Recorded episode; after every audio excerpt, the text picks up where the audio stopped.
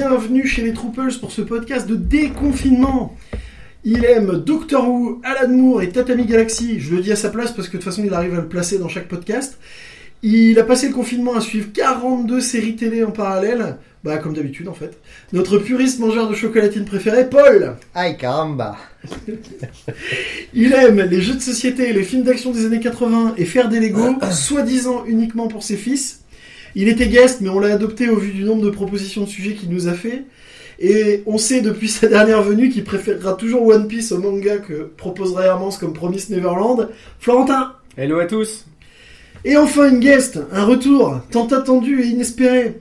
Il aime les nains, Nathan Fillion et Clone Wars, qui, pour rappel, pour ceux qui nous suivent depuis longtemps, pour lui est mieux que la trilogie originale. Ça fait plusieurs années qu'il gagne le prix de l'homme le moins, le moins concis au monde. Je suis très content de le revoir autour du micro, même si je regretterai sûrement au moment du montage de l'avoir invité. Nico Alors justement, oui, euh, enfin voilà. Et puis, donc il y a notre cosplayer à la retraite qui s'excuse, elle est malade, elle devait être là, elle a bossé sur les sujets. mais- voilà, et par contre, on retrouve pour la première fois notre ghost, notre ghost partner. Bonjour. Voilà, c'est tout ce que vous entendrez d'elle. Euh, elle chronomètre un peu, elle nous fait des signes. Mais fait voilà, c'est tout ce qu'elle fait. Voilà, alors aujourd'hui, alors d'abord, ça fait super plaisir de réenregistrer parce que ça faisait longtemps. Euh, ensuite, le programme d'aujourd'hui, on va revenir un peu dans le temps pour cause d'arriver sur Disney+. on va parler de 1914. on va parler de Gargoyles, les anges de la nuit. On va parler de Food Wars, de Tyler Reck, euh, qui est sorti sur Netflix, et de Mandalorian sur Disney+. Euh, ça fait suite aussi au premier podcast où on avait pas mal de parler de Disney+. Et bien sûr, pour terminer, les traditionnels coup de cœur, coup de gueule. Voilà, voilà. Donc on va attaquer sur les Gargoyles, ce qui est une proposition de ma part, on peut le dire. Euh, donc nous sommes au milieu des années 90. L'animation américaine vient de se prendre une claque s'appelant Batman Animated Series. Applaudi par la critique et suivi aussi bien par des adultes que par des enfants, la série fait des jaloux, notamment chez la concurrence et chez Disney. Ils vont donc débaucher un des nombreux réalisateurs de la série qui s'appelle Frank Porr pour en faire le showrunner d'une série qui, ils espèrent, suivra le même chemin. Le showrunner Frank Porr va s'associer au scénariste Michael Reeves, avec qui il va imaginer des créatures mythiques, les gargouilles, qui, comme le dit l'introduction, statues de pierre durant le jour et guerriers durant la nuit. Ils ont été trahis par les humains qu'ils avaient juré de protéger. Un sortilège les a changés en pierre pour un millier d'années. Mais aujourd'hui, ils vivent ici, à Manhattan, et ils ont décidé de nous protéger. voilà. Ouais, non, ouais, ouais. Donc en gros, ouais, moi il y a longtemps que je voulais parler de Gargoyle, j'en avais déjà parlé d'ailleurs quand on avait parlé de Disney+. Bon, moi j'ai j'ai demandé aux gens de voir au moins le pilote. Bon, moi je me suis tout refait pendant le confinement. Ça a été mon, mon premier gros truc de confinement. Je me suis refait les trois saisons comme un Les gros trois porc. saisons. Parce que j'attendais de me refaire la VF depuis Bah, ouais, une- pareil. Mais une- parce que la VF est très bonne, très très bonne. C'était l'époque où il y avait euh, ouais. Benoît Allman qui fait Non, la voix de Goliath. oui, oui, très bien. euh, euh, franchement, une très très bonne VF. Pour Et une fois, je ne dirai rien sur la VF. obligé par ça, j'ai obligé parce que c'était les seules versions qui existaient. Je ne les avais revues qu'en VO.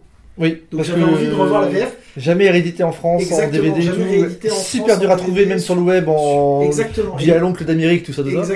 Non mais Ouais, ouais, pour le coup, euh, ouais. euh, Ouais.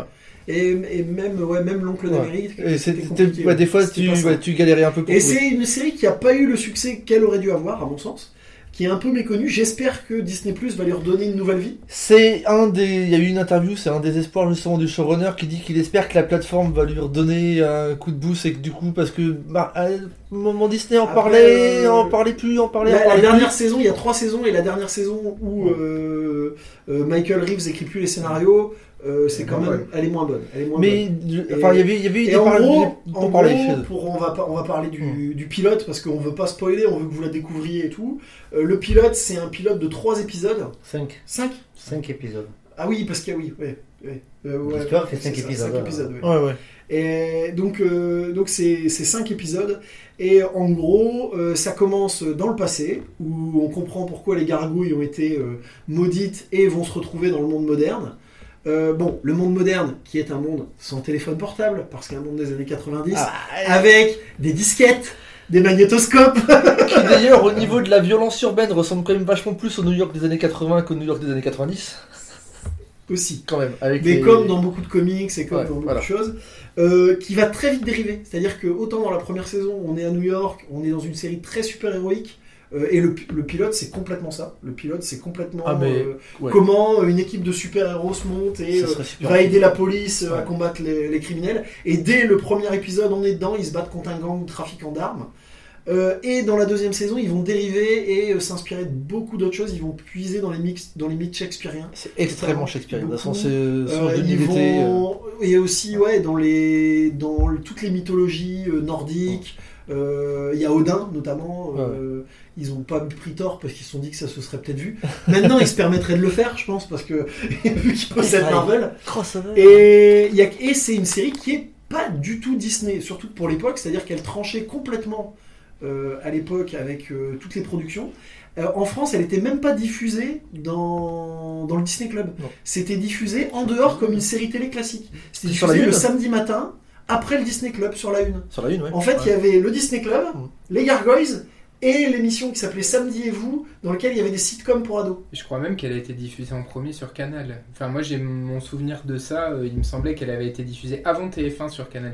C'est possible. C'est pas Canal dans, l'époque. dans ce qu'il y avait le dimanche, euh, voilà. Preuve Parce que que, c'était vraiment c'était plus. euh, Non, c'était pas autre chose, mais ouais, mais je confirme que je suis quasiment sûr. Mais il y avait, il y avait une ambition de taper dans les adolescents et les adultes, qui Ouais. était un public qui manquait cruellement à Disney et qui manque toujours, enfin un peu moins depuis qu'ils ont Star Wars, mais euh, qui manque euh, sur les, les dessins animés Disney, c'est encore un de leurs Ouais. problèmes. Bah, quoi. De toute façon, le- comme tu l'as dit, hein, le, le- le- comment dire, leur, leur- leur feu- enfin, leur- l'inspiration de base, ça a été le Batman euh, et euh, ça se voit Ça graphiquement, se ça se voit, voit à mort. à la- au niveau de l'animation, au niveau du design, sur, tout. enfin, c'est il y a dans les, les, cara- les, les animateurs, cara designers, il y a le monsieur qui s'appelle Glenn Murakami qui euh, maintenant a bossé après euh, sur Teen Titan chez DC, sur la Justice League aussi, est revenu bosser avec Bruce Timm sur la Justice League. C'est un copain de Bruce Timm, c'est lui qui a, fait, qui a bossé aussi beaucoup sur Batman la relève.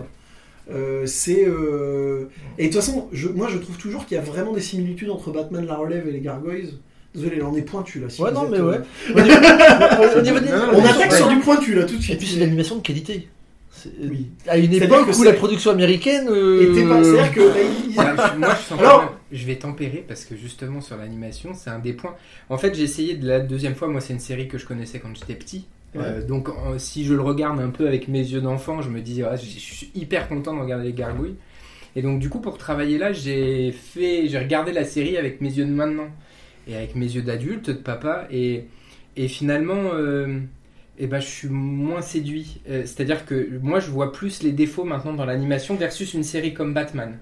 Comme le, Batman qu'il y avait à l'époque. Ouais, C'est si tu moins compares- Si tu recherché. le compares au G.I. Joe. euh, Ah Si tu le compares à l'animation américaine de l'époque, qui est autre que Batman, mais on, est, on est à des années-lumière. Mais là, on est, on, cran est, en dessous, quoi. on est dans la gamme de ce que. En fait, clairement, ils essayaient de rivaliser avec la Warner, Ouais. qui, euh, à ce moment-là, lidait le marché télé avec Batman, avec en plus enfantin les Teeny Toons, les Animaniacs, tu vois. Ouais. C'est. Mais aussi parce qu'ils avaient leur chaîne. Ils, enfin, ils avaient leur- tout leur réseau de, de, de, de chaînes de diffusion. Oui, mais c'était, c'était, euh, je crois que, euh, je crois pas, j'en suis sûr, aux États-Unis, c'était le prime time. C'est-à-dire Ouais. que les Gargoyles, ça a été le, le, la série du samedi soir à 19h, en concurrence frontale avec euh, la série Superman de la Warner sur Cartoon Network. Qui était, C'était, euh, qui était pas. Qui était bien, mais c'était pas du niveau de Ouais, Batman. Voilà.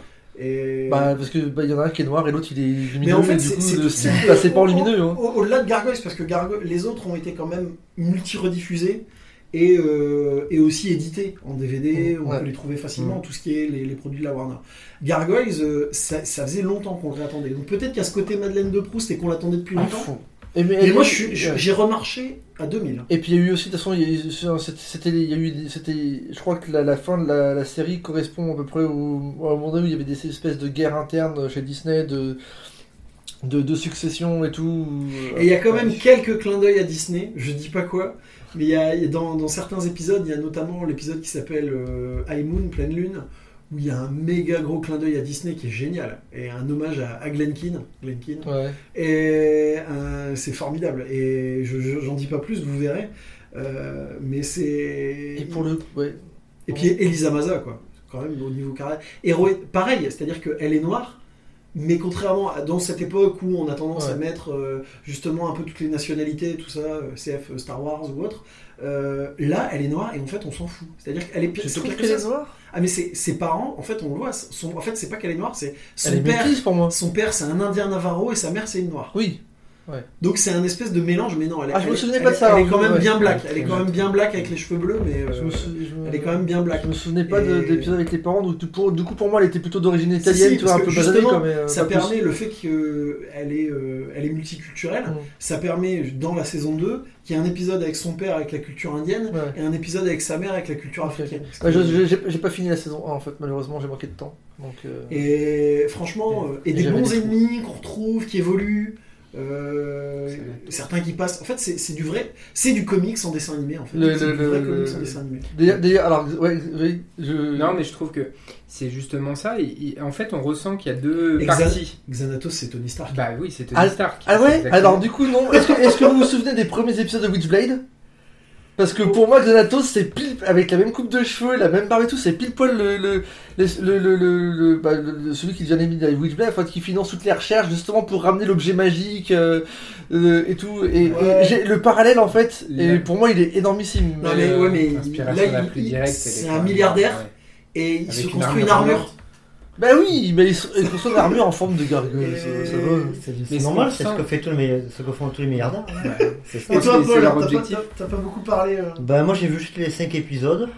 Tu Du connaissais ou pas pilote. Je connaissais, ouais, je pense que j'avais dû voir un, un ou deux épisodes à, à l'époque, quoi. Enfin, ça- Ouais. Je connaissais pas des masses.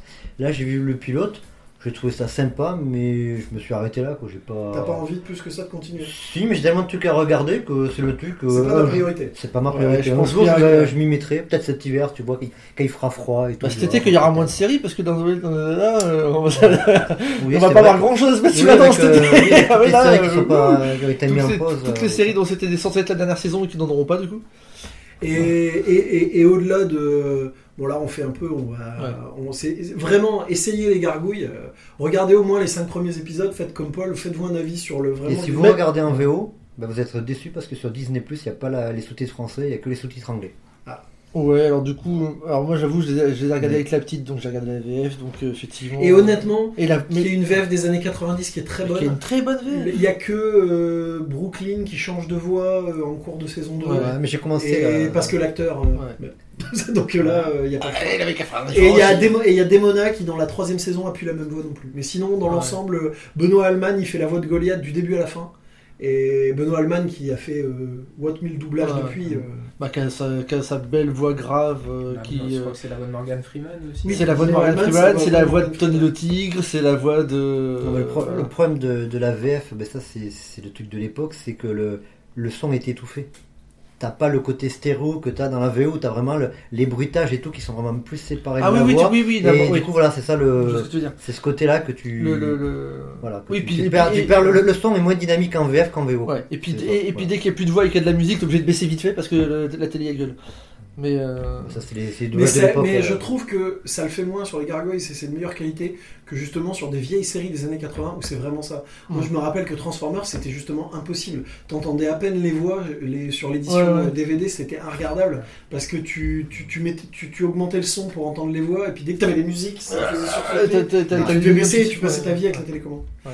Et au-delà de ça, il y a quand même un catalogue de séries oldies sur Disney Plus qui est assez impressionnant. Euh, alors, la déception, c'est qu'il n'y a pas les premières saisons de la bande à Picsou qui sont Si. ouais, Depuis aujourd'hui. Depuis aujourd'hui. Aujourd'hui. Oh ça devait Et- arriver vendredi, euh, ils ont eu du retard, c'est arrivé aujourd'hui. Je vais passer le l'info. Et par contre, moi, je, j'avoue, ça m'a vraiment fait plaisir et elles ont et ils ont accroché, donc je suis content. J'ai regardé Tic et Tac et les Rangers du risque avec mes nièces. Oh mon dieu. Elles ont fonctionné à 2000. Elles adorent. Et il y a Hercule qui Euh, arrive cette semaine, je crois. Hercule. Ouais, Hercule, j'étais déjà plus vieux. La série demandé. télé? Ouais, la série télé. Et il n'y a pas encore la série télé. Il y a la série télé La Super je crois. aussi, je crois. Je crois que c'est Hercule et Super Balou qui arrivent cette semaine. Super Balou. Je crois. Je suis pas sûr. Formidable. Formidable. Je crois que c'est.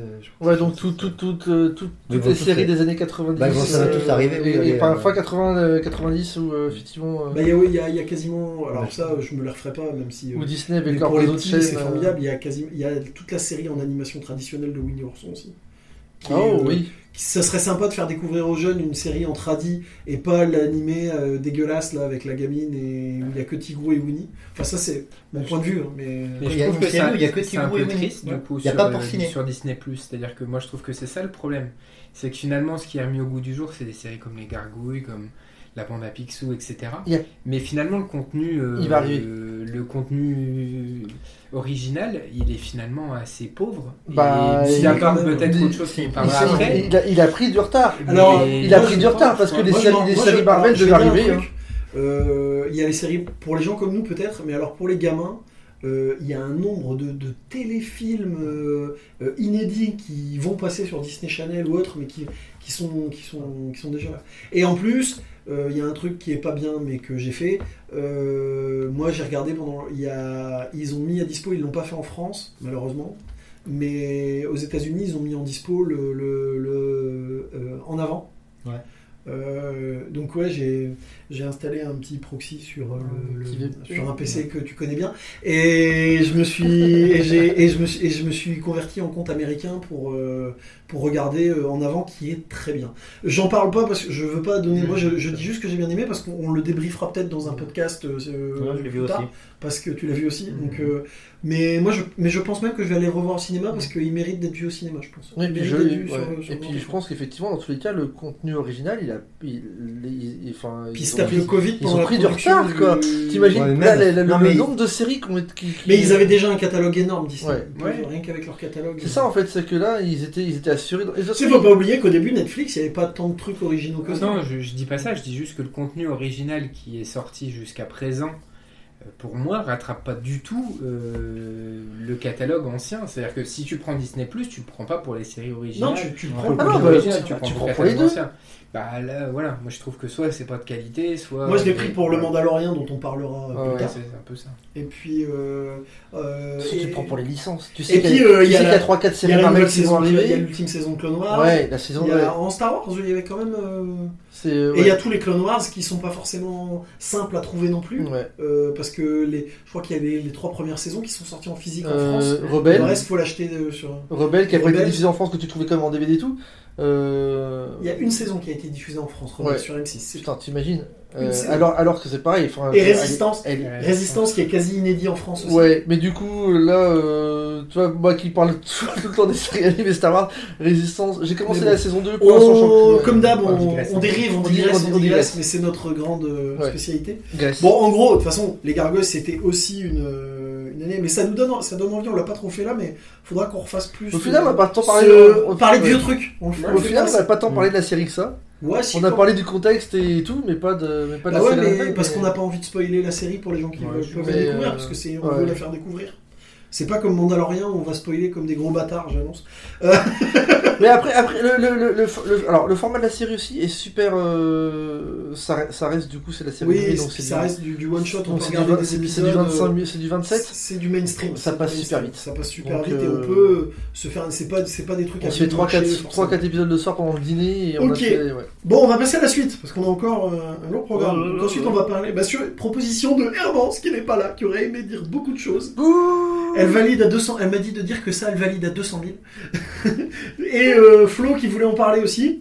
Donc une série euh, japonaise qui a plusieurs saisons maintenant. Ils en sont à la quatrième, je crois. Cinquième, cinquième. cinquième qui a commencé mais arrêté pour que C'est ça. Et qui reprend le euh, 3 juillet. C'est parce que moi, il y, a- il y en a que 4 sur, euh, sur Netflix. Euh, Sur Crunchyroll, là. Oui, sur Ouais, Crunchyroll, il y a- il y en il y a a plus les forcément. Donc, qui s'appelle Food Wars. Donc, Food Wars. Soma Yukihira rêve de devenir chef cuisinier dans le restaurant familial et ainsi surpasser les talents culinaires de son père. Alors que Soma vient juste d'être diplômé au collège, son père, attention, autre nom japonais, Jo- Yoichiro, T'es pas obligé. T'es son père, ça passerait bien. Yukihira faire. Bah oui, c'est drôle que se- Là, il y en a, il y a Eric Pilot qui se fout de ma gueule derrière. Euh, ferme le restaurant pour partir cuisiner à travers le monde. L'esprit de compétition de Soma va alors être mis à l'épreuve par son père qui lui conseille de rejoindre une grande académie culinaire. Alors, euh, c'est une série, je cite les noms euh, tout de suite, c'est une série de Yuto Tsukuda, et pour le scénario, et pour les designs de Shun, comme les Chevaliers du Zodiaque, euh, Sakedi, Il est tiré du manga de. et tiré du manga de... de T'as pas noté les noms de ceux qui ont fait le manga. Bah c'est euh, Yuto Kan- Ah, je sais, je croyais que c'était qui a avait- fait le manga. Ah d'accord, je pensais que tu parlais du, Non, de non, l'équipe c'est qui a les- fait l'animé. C'est pour Mais ça. c'est les mêmes. Ah oui, non, il C'est dit les toute mêmes, l'équipe. les euh. Ah c'est marrant C'est ça. les mêmes. C'est rare. C'est Yuto Kutsuda qui. En même temps, quand tu vois le contenu. Je- Non, mais c'est rare, je- c'est les mêmes qui font les deux. Quoi. Je suppute Alors- même que l'un vienne de l'autre, enfin que ce soit Si- très lié. hein. Si je me trompe, euh, je me insultez-moi dans les commentaires de ce podcast. Mais non, moi j'ai vu que c'était les mêmes. Ah non, mais je sais pas, J'ai de recherches, regarder, euh, je sais pas du tout. Ouais, je- Donc voilà. euh, Ça se trouve, en fait, il n'y a pas bon, de bah- manga, ils ont fait une série animée direct, ils ont fait des prints et. euh, On aurait fait commencer Hermance, mais là on va faire commencer Florentin. Allez, Ok. moi. Alors cette série, moi j'aime vraiment parce qu'elle se prend pas la tête. C'est-à-dire que c'est un manga un peu rafraîchissant, je trouve, qui change de un peu tout ce qu'on trouve. Alors soyons très clairs, on ne le regarde pas du tout pour euh, voir, euh, euh, je dirais, la profondeur du texte. le... C'est une série détente, carrément. On y va pour regarder. euh, très honnêtement, des big boobs, c'est que des choses comme ça. C'est très centré là-dessus. La cuisine, ça passe malheureusement un petit peu au second plan, mais, mais Tu dis ça comme ça c'est beaucoup, c'est beaucoup plus profond en fait que ça en a l'air, sans mauvais jeu de mots. C'est-à-dire que je pense que l'aspect cuisine, en fait, quand on regarde bien, il y a quand même des vrais trucs dedans, et des Oui, vraies astuces. quand même. Donc quand on était en confinement, c'était bien marrant d'essayer de rete- retester des trucs. D'ailleurs, même des gens comme Gastronogeek euh, s'y sont essayés. Et tu t'es rendu compte que c'était une grosse arnaque? Alors pas du tout. Non, il y a des vrais Mais, mais en fait, et surtout la série, euh, même si elle paraît excessivement légère les premières saisons, elles prennent un petit peu de profondeur après, euh, dans les saisons suivantes. Moi j'avoue, j'ai vu les bien dix quand tu premiers parles de épisodes. profondeur sur cette série. Moi j'ai vu que les 10 premiers épisodes, je vais pas mentir. Et, et on va être sur quelque chose de finalement assez similaire avec ce qu'on va pouvoir retrouver dans des mangas finalement sportifs. Je sais que la, je sais que le rapprochement est un peu bizarre, mais Ah non, c'est mais- du Captain non. Tsubasa. D'abord une compétition au sein C'est de du l'école. C'est du shonen. c'est. C'est c'est Olivier Top fait un sandwich. national. C'est du puis, shonen euh, qui emprunte les codes du hentai. Voilà. Et- C'est-à-dire qu'on voit les gons, sauf qu'on voit pas de seins. Euh, Sauf non, que t'as pas, que c'est les des codes du hentai, t'as pas le hentai. Hein. Oui, T'as que bah, les c'est codes. C'est-à-dire qu'en fait, le mec il tape le code et puis c'est bon, il est rentré chez lui.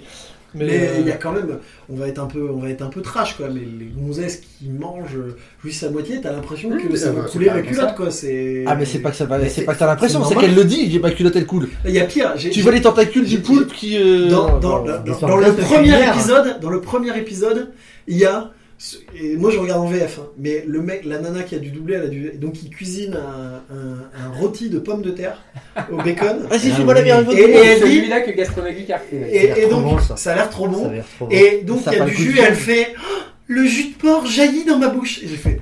Non, il gicle dans la. Dans la... Eh, non, dans la VF c'est elle jaillit, le jus de porc jaillit dans ma bouche. C'est pas une Et là je me suis dit titre quoi tu vois. Ouais, et et c'est- vrai, enfin c'est quand même ça joue à fond sur le double sens. C'est une série vraiment. titre. C'est une Et- série titre, vraiment. Enfin, tu- voilà. Et, mais alors- Et moi, moi j'en étais resté, on va être honnête. Moi j'étais très très fan quand j'étais jeune d'une série culinaire qui d'ailleurs va ressortir en, en Blu-ray dans pas longtemps, le petit chef.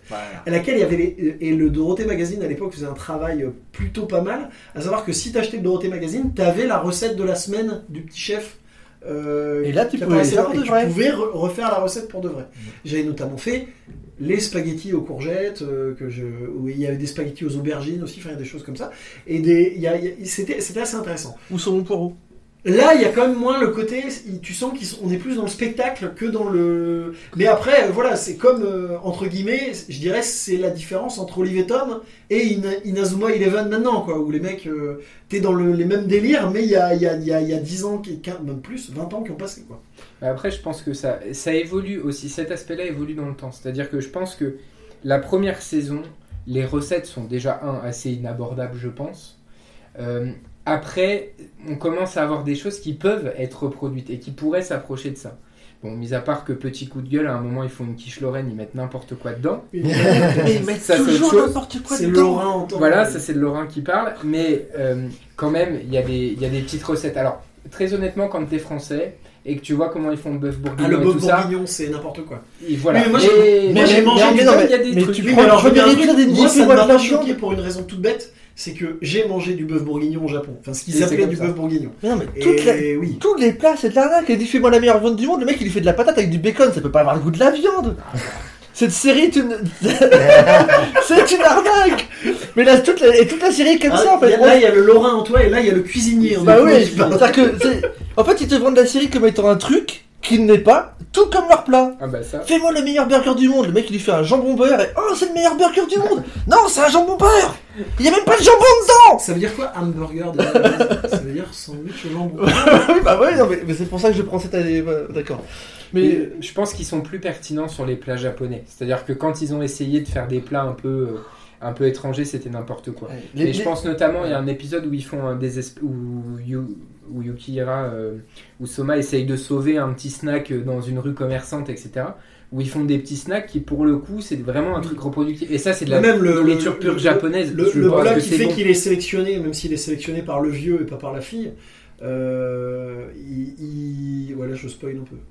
Oh non, mais vas-y. C'est pas, un. c'est pas un gros spoil, hein, honnêtement. Les gens Et, pas et ça. en gros, le plat qu'il fait, c'est euh, effectivement, c'est les trucs que t'achètes. Enfin, il revisite ce qu'ils achètent et ce qu'ils saupoudrent sur le riz. Sauf Ouais. qu'il en fait du à la main, qui saupoudre lui-même, euh, qui revisite. Et c'est et moi, je vois le délire. Après, je serais incapable de refaire Il ce fait qu'il a du fait. curry parce sur le que- curry en fait. il fait Euh, du- Non, mais là, l'idée de faire de l'omelette avec de la, du bouillon, du, des espèces de bouillon cube gelé Ouais. va sur le riz, je vois le délire. hein. C'est une série cul sans cul, c'est une série de cuisine sans cuisine, Non, Et- t'es dur. toi. et c'est une série Yu-Gi-Oh sans les cartes. Parce que par contre, le héros ressemble Ouais. beaucoup à Yu-Gi-Oh! hein, Et surtout, une série à ne pas regarder si t'as déjà la dalle. ça, par contre, c'est. Déjà, ouais. Faut avoir après manger. tu parles de Ah quelle ouais. dalle du coup Parce que j'en connais ici.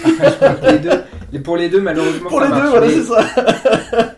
mais effectivement, c'est Après manger, pas, pas avant Ah, manger. non, non. Non, non, euh, pendant Voilà, l'apéro. non, mais alors après- série pour prendre l'apéro, c'est c'est bien. Je tape dessus, mais c'est drôle quoi. Enfin, euh, Oui, c'est drôle, Ça se laisse Non, regarder. mais par contre, en fait, c'est voilà. ça. Moi, honnêtement, ça, je ouais. trouve pas Mais ça exceptionnel. Non. Je Non. trouve pas ça exceptionnel. Par contre, je comprends que un soir, fatigué, t'as pas envie de réfléchir, t'as pas envie de. Ça fait bien le taf. C'est rigolo, j'ai l'impression que c'est quelque chose que je viens de dire pour Ouais, j'allais le faire, cela dit. J'allais le Mais- dire. comme ça, il y a et donc en gros, euh, je pense que ça fait vraiment le taf pour ça. C'est rigolo, ça se prend pas la tête. Euh, tu sens que le personnage il va être enquiquinant. Soyons nets, comme tous les personnages principaux de Shonen que t'as ouais. envie de baffer au bout de trois épisodes. Hein, euh, bon, à part euh, Son Goku, ça c'est mais c'est le seul.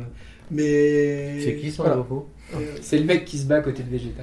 Voilà. À, la, à la- à la rigueur, le seul reproche que je ferais vraiment, mais là, du coup, euh, sérieusement, c'est que c'est. euh, Enfin, c'est. euh, c'est super. C'est c'est un peu trop centré sur les mecs, en fait. C'est-à-dire qu'il y a, il y a que des. il y a- c'est- il y a- il y a 99% des, des, des gens Ah qui bah mouillent, moi- c'est des filles, quoi. En- Ah bah moi pour le coup je trouve ça et ben ouais, je les mecs, les ils- vraiment- ils, sont à poil et ils se prennent des vagues et tout. Ouais, ouais. l'épisode avec le l'épisode Alors- là, dans les 10 épisodes que j'ai vu, il y a un épisode où ils sont obligés, ils doivent cuisiner du poisson et le mec qui goûte, c'est un, c'est un gamin et il, il est que à poil. Alors tu vois pas la bite forcément. Ouais. Il est que à poil et il se prend des vagues. Oh, c'est- c'est- là, je sens l'océan Indien. Du, du coup, du coup, moi j'ai dû voir les épisodes qu'avec des filles parce que effectivement. Bah Parce que euh, Mais non, par le- contre, le au début- après Au début, honnêtement, c'est vrai que sur les, tro- les 4-5 premiers épisodes, c'est que des Ah gonzesses. oui, les ouais, deux. Bah, C'est normal, il faut, faut, Faut appâter, c'est- faut appâter. Ah oui, non, mais voilà, si ça s'adresse à un certain public. On, on sent qu'en fait ils la ont, pêche ils ont essayé d'adapter. Après, tu, mais après, tu vois du postérieur. Tu vois du postérieur à fond. Des, des Ah mecs oui. qui se prennent les vagues de Ok, devant et donc tu vois leur cul. Puis t'as le mec, qui- vois beaucoup le de mec qui se balade, dedans. et t'as le mec qui se balade à Ah oui, il y a quand même quand elle goûte le, premier épisode, quoi. Ah, Le, calamar, en miel, il y a le calamar qui fait un nom. Qu'est-ce que. Bon, en gros, pour ceux qui n'ont pas compris, euh, les filles elles goûtent le plat et elles orgasment en disant que c'est le meilleur plat de toute leur vie du monde. Le pire. Mais tu le vois en plus l'orgasme. Et en fait, les, les- ce qu'ils ressentent quand ils mangent, c'est représenté graphiquement avec les codes japonais, on va dire. Et avec les cris, hein. Alors attention, j'ai- moi ce que j'aime bien c'est qu'au bout d'un moment ils essayent de donner une explication à ça, donc sans spoiler trop, ils essayent de dire que c'est une énergie machin qui arrive que quand on mange. Ah, le c'est les midi-chloriens qui C'est le cosmos c'est de septième sens du Genre mamie. Donc je trouve que c'est ça, c'est que ça part tellement what the fuck et, et accessoirement pour une fois moi dans un manga, je- trouve que les personnages secondaires sont un peu développés. C'est-à-dire que les personnages, Soma effectivement il Ouais, est là, impossible. Tu, tu, mais il tu faut sens rentrer que la, la, quantité la cancre avec qui il se met en binôme parce que personne veut se mettre, tu sens que c'est un personnage qui promet. Les frères Et- italiens qui font de la salsa verdée sans verdé. Oui. Et après, il- moi je compte, là je pense qu'à la cinquième saison, tu dois avoir à peu près, je pense, sans mentir, une trentaine de personnages à peu près récurrents Ouais, qu'on voit contre, il y a régulièrement. énormément de persos, ça c'est clair. Euh, et que, et bon, Il y a des chacun, chacun retrouvera son. Il y a des camps d'entraînement de cuistots en plein milieu de la forêt. C'est vrai. Oui, mais ça, alors ça, C'est le, camps commando. alors, pour le coup, ça me choque pas parce que c'était pareil dans. Dans, dans le petit chef quoi. Et dans le petit chef, il y a même un moment, il y a même un arc où tu dis euh, non mais c'est bon, j'ai déjà vu les chevaliers du zodiaque les mecs. euh, il, il- il doit, courait, il doit euh, aller de temple, il doit aller Ah de ouais. temple en temple Oh. et dans chaque temple, t'as un spécialiste culinaire qui doit affronter. Et là tu fais Euh. Il y avait une horloge aussi ou pas? Et je crois que c'est sur une île. Je crois que c'est sur une île et il grimpe. Et il y avait toujours autant de marches parce que tous les temples Ouais. japonais ont des marches. Donc, euh, Et t'avais euh, le temple du poisson, le temple du bœuf, le temple de. Enfin, Ah Bah oui, mais pour la bouffe, c'est logique là. Et- Bah oui. le le- il y a le bélier, il y a le, le taureau. Dit. Le poisson. Et un truc pas Le cancer. ça me fait un peu penser ce que tu dis, salsa verde, machin et tout, c'est que il- Ça, c'est le tome de la malbouffe, le cancer. c'est qu'en en gros j'ai découvert qu'il y avait une page Instagram euh, que font les Italiens entre eux pour se foutre de la gueule des plats italiens à l'étranger. C'est très très drôle Ah bah. et j'en fais partie maintenant parce que j'ai fait des spaghettis bolognaise où j'ai mis des, des courgettes à une italienne qui s'est foutue de ma gueule samedi et qui l'a pris en photo et qui l'a mis sur cette page là en disant ah bolognaise et zucchini Ah, je- oui, oui, bah, et les carbonara avec des lardons en même temps, euh, voilà. Euh, bref, donc ouais, donc euh, il y a plein de choses qui existent comme ça et donc ces séries-là, j'imagine que oui, dès que tu connais un peu la bouffe, ça doit. Voilà. Ah, Mais je trouve qu'en tout cas sur la partie japonaise, pour avoir déjà mangé au Japon, c'est assez... et le bœuf bourguignon, encore une fois, ça m'a pas choqué parce que j'ai mangé du bœuf bourguignon au Japon, donc je sais Mmh. qu'ils en ont une vision. euh, Bah, Ah, bah, c'est ils comme ça font- dans tous les pics, mais quand tu prends. Tu sais, moi, le bœuf bourguignon, il y avait du bacon dedans. hein, donc, euh, Ah, mais je suis sûr euh, qu'ils font du petit sel de lentilles avec Et- du gerblé en fait. Hein. euh. Mais tu sais, en Tunisie, j'ai mangé des lasagnes, euh, ils, mettent, ils mettent de la harissa dedans. Hein. Donc, euh, et c'était, c'était l'horreur, quoi. C'était En fait, chaque pays arracher, arraché, quoi. Et donc là, c'est ouais. c'est une vision japonaise de, de, la, de la gastronomie. Bien sûr. Bon, on va passer à la suite. Mais c'est drôle. On a encore deux, deux sujets. Et... Allez. Tyler Rex. Bon, Ça aussi c'est drôle. Là, je sais que on- les gens vont pas être d'accord avec le pitch que je fais, mais je m'en fous. Euh, bon, Il alors, on va, on, va, on va pas s'embêter pour le pitch. Des gros gros méchants trafiquants de drogue enlèvent le fils d'un trafiquant juste un peu moins méchant qu'eux, qui, qui, lui- qui lui engage un mercenaire du nom de Tyler Reck pour le récupérer. Et Tyler Reck, c'est un mercenaire, mais en fait c'est un bon gars. Mais bon, faut pas le faire chier quand même. Et- Bon voilà, Non, mais en gros, on va être honnête, pourquoi je... je- Bien sûr que ce n'est pas la vraie histoire et que Nico a plein de rectifications à faire sur ce Non, non, non, t'as pas compris l'histoire. Et- non, mais tout ça pour dire qu'en gros, euh, Tyler Reck, c'est pas le scénario. On va peut-être un peu spoiler là, mais c'est pas le scénario qui est primordial, c'est l'exécution du truc. Enfin, C'est bien, c'est super bien foutu. c'est super bien fait. Euh, Moi, je-. Voilà. Après, bon, retrouve- on retrouve un parallèle. On retrouve un parallèle avec, de Food Wars quelque part. C'est-à-dire que tous les films sont pas faits pour être des films d'auteur intelligents Ah non, mais où on ouais. réfléchit.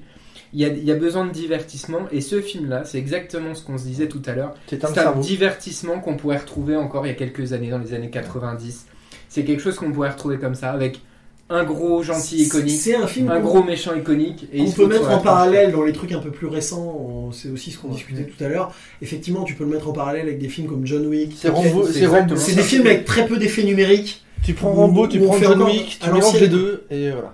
Et je- avec- on retrouve d'ailleurs des, un- on- le parallèle, il est assez naturel avec John Wick. Avec les scènes de Parce qu'il combat. me semble ouais. que les scènes de combat sont faites quasiment pas. Il me semble Ouais. que c'est la même personne. Bah oui, que- oui, oui, mais oui, mais Mais- le corps à corps et l'arme à feu en fait. Voilà. ce- que, ce que je trouve très drôle, c'est donc le film, je vais citer, j'ai pas cité les noms, donc c'est un film de Sam Hargrave, mais surtout sur un scénario, et le producteur c'est Joe Russo, Ouais. un des frères Russo, un des frères Russo. qui sont quand même les rois avec un Endgame et avec euh, leurs deux Captain America, qui sont quand même les rois du blockbuster de ces Et- dernières Et, années. et- et le double épisode Paintball de Community. Non, Qui est génial. Qui est génial. Mais c'est c'est quand même c'est quand même un film. Moi j'ai j'ai vu ça en plus le fait que ce soit le personnage de Tyler Rake qui est joué par Chris Hemsworth, donc Thor, celui qui joue Thor. Et dans un rôle encore super différent que tous les Ouais. autres qu'il a joué avant. Ah, mais Oui, non, faut c'est honnête. Ouais, mais d'un autre côté, Et comme, et comme dans tous ses films, il lance un marteau en faisant un petit sourire. il le fait dans Men in Black, il Oui. le refait dans Tiger le- et, ça, et drôle. ça, c'est clairement un clin d'œil des frères Russo, c'est obligé, quoi, parce qu'ils adorent ce genre de truc. Enfin, du coup, c'est pas les frères Russo, c'est contre des c'est plus réussi que Men in Black. Oui, bien sûr. Ouais. C'est plus réussi Ouais, que Men in Black. Non mais après c'est c'est ça, c'est que c'est euh, comme euh, voilà comme euh, comme Tekken, comme John Wick. Euh, Ouais. John Wick a un petit peu plus de profondeur quand même, et un scénario un petit peu plus. John travaillé. Wick a un univers qui est Il y a un travaillé. univers qui est travaillé. Il faut que je vois ça. J'ai jamais vu. quoi. T'as jamais vu les John J'ai Wick jamais vu. Sérieux c'est- un univers qui est travaillé, mais pas tellement dans le premier épisode, parce qu'il faut voilà. pas oublier que C'est Le premier Tyler épisode. Rake, ils Peut-être ont l'air que Tyler d'annoncer un Rake- 2 et un 3. Il Ouais. me semble qu'ils l'ont déjà annoncé. Ils ont. Ouais, du coup, Euh, ce qui. Ce qui, ce qui, On spoil pas, on spoil pas. Non, non, mais Mais- on, on le Ça on spoil pas. Mais ils ont l'air du coup, ils ont spoilé en annonçant en ça. fait, c'est ça que je veux dire. C'est eux qui ont spoilé en annonçant en fait. Non. Ouais. Bah, On non, s'en pas sait, ça peut être un. Ah, il y a, à la fin, il laisse un doute et euh, ils le cassent en fait eux-mêmes en annonçant qu'il y en aura sûrement un 2 ou un 3. Et, et- et je trouve que et je trouve que justement le personnage alors après on retrouve on retrouve Ah ouais, ce qu'on ouais. retrouve dans les films du genre hein, euh, le personnage il en prend carrément plein la tronche C'est John McClane. mais John C'est John McClane, hein, c'est Ouais, les années c'est 80. c'est les années C'est ça, 80 mais on oui. trouve Et ça. c'est complètement. Et, et en plus, c'est dans tous les cas, et le, tu, tu- enfin, le perso, il en demande. Oui. Parce que tu sens que le mec, en fait, il a un espèce de truc au fond de lui et qui fait Mais qu'il a honnêtement-. Oui, ça. il demande, en fait, Honnêtement, si le film avait été fait dans les années 80, en fait, c'est c'est là où les, les époques changent. Le film dans les années 80, ils auraient mis un mec euh, moins. Alors, c'est pas gentil pour dire ça, parce que le mec est quand même balèze, Ouais. mais moins patineur artistique que, que Chris Hemsworth. Mec plus, euh, plus costaud, à la Stallone, à la Schwarzy. Ça se serait passé en Russie. Euh, plus costaud Et que euh, le, le, mafi- franchement, le, le, le- le mafieux. Parce qu'il s'est gaulé. hein, Le quand même. mafieux. À part The Rock, je vois pas. Il y en a pas beaucoup. hein. Ah, euh, Stallone, euh, The Rock, Lundgren, ils sont, ils sont plus, ils sont plus. Non, mais aujourd'hui, Oui. on parle d'aujourd'hui, il y a pas beaucoup. Ah oui, non, plus- aujourd'hui, non. Parce pas- est-ce que- alors, Parce que les physiques ont changé. Je peux- Et que Hemsworth, Est-ce c'est que tu peux me laisser finir mon raisonnement quand Oui, même vas-y. s'il Oui, plaît Et donc en gros, ça se serait passé en Russie et ça aurait été le mafieux, ça aurait été Dolph Lundgren et ça se serait fini sur un méga duel entre les deux. C'est les seules différences. Parce que ça se finit pas comme ça. Ouais. Je ne spoil pas, mais ça se finit pas comme ça. Mais par contre, euh, c'est avec les nouveaux codes. Alors ça se passe au Bangladesh, ça se passe Ça se passe. Mais c'est quand même euh, à Dhaka. La ville, elle s'appelle Dhaka. Quand Ouais. même. Mais... Enfin, c'est. mais c'est- Ah non, c'est Dhaka. hein. La Oui, mais c'est Dhaka comme ça qu'ils la surnomment, non Ils disent pas au début que c'est Jakarta et qu'en fait, c'est eux ils disent Non, non, mais comme, Dakar. ouais, comme je dis Paname pour Paris ou un truc Non, non, c'est Dhaka. Ok, d'accord. Bon, il y a un petit côté Gotham parce que tu peux y accéder que par des ponts. euh. Oui, ouais.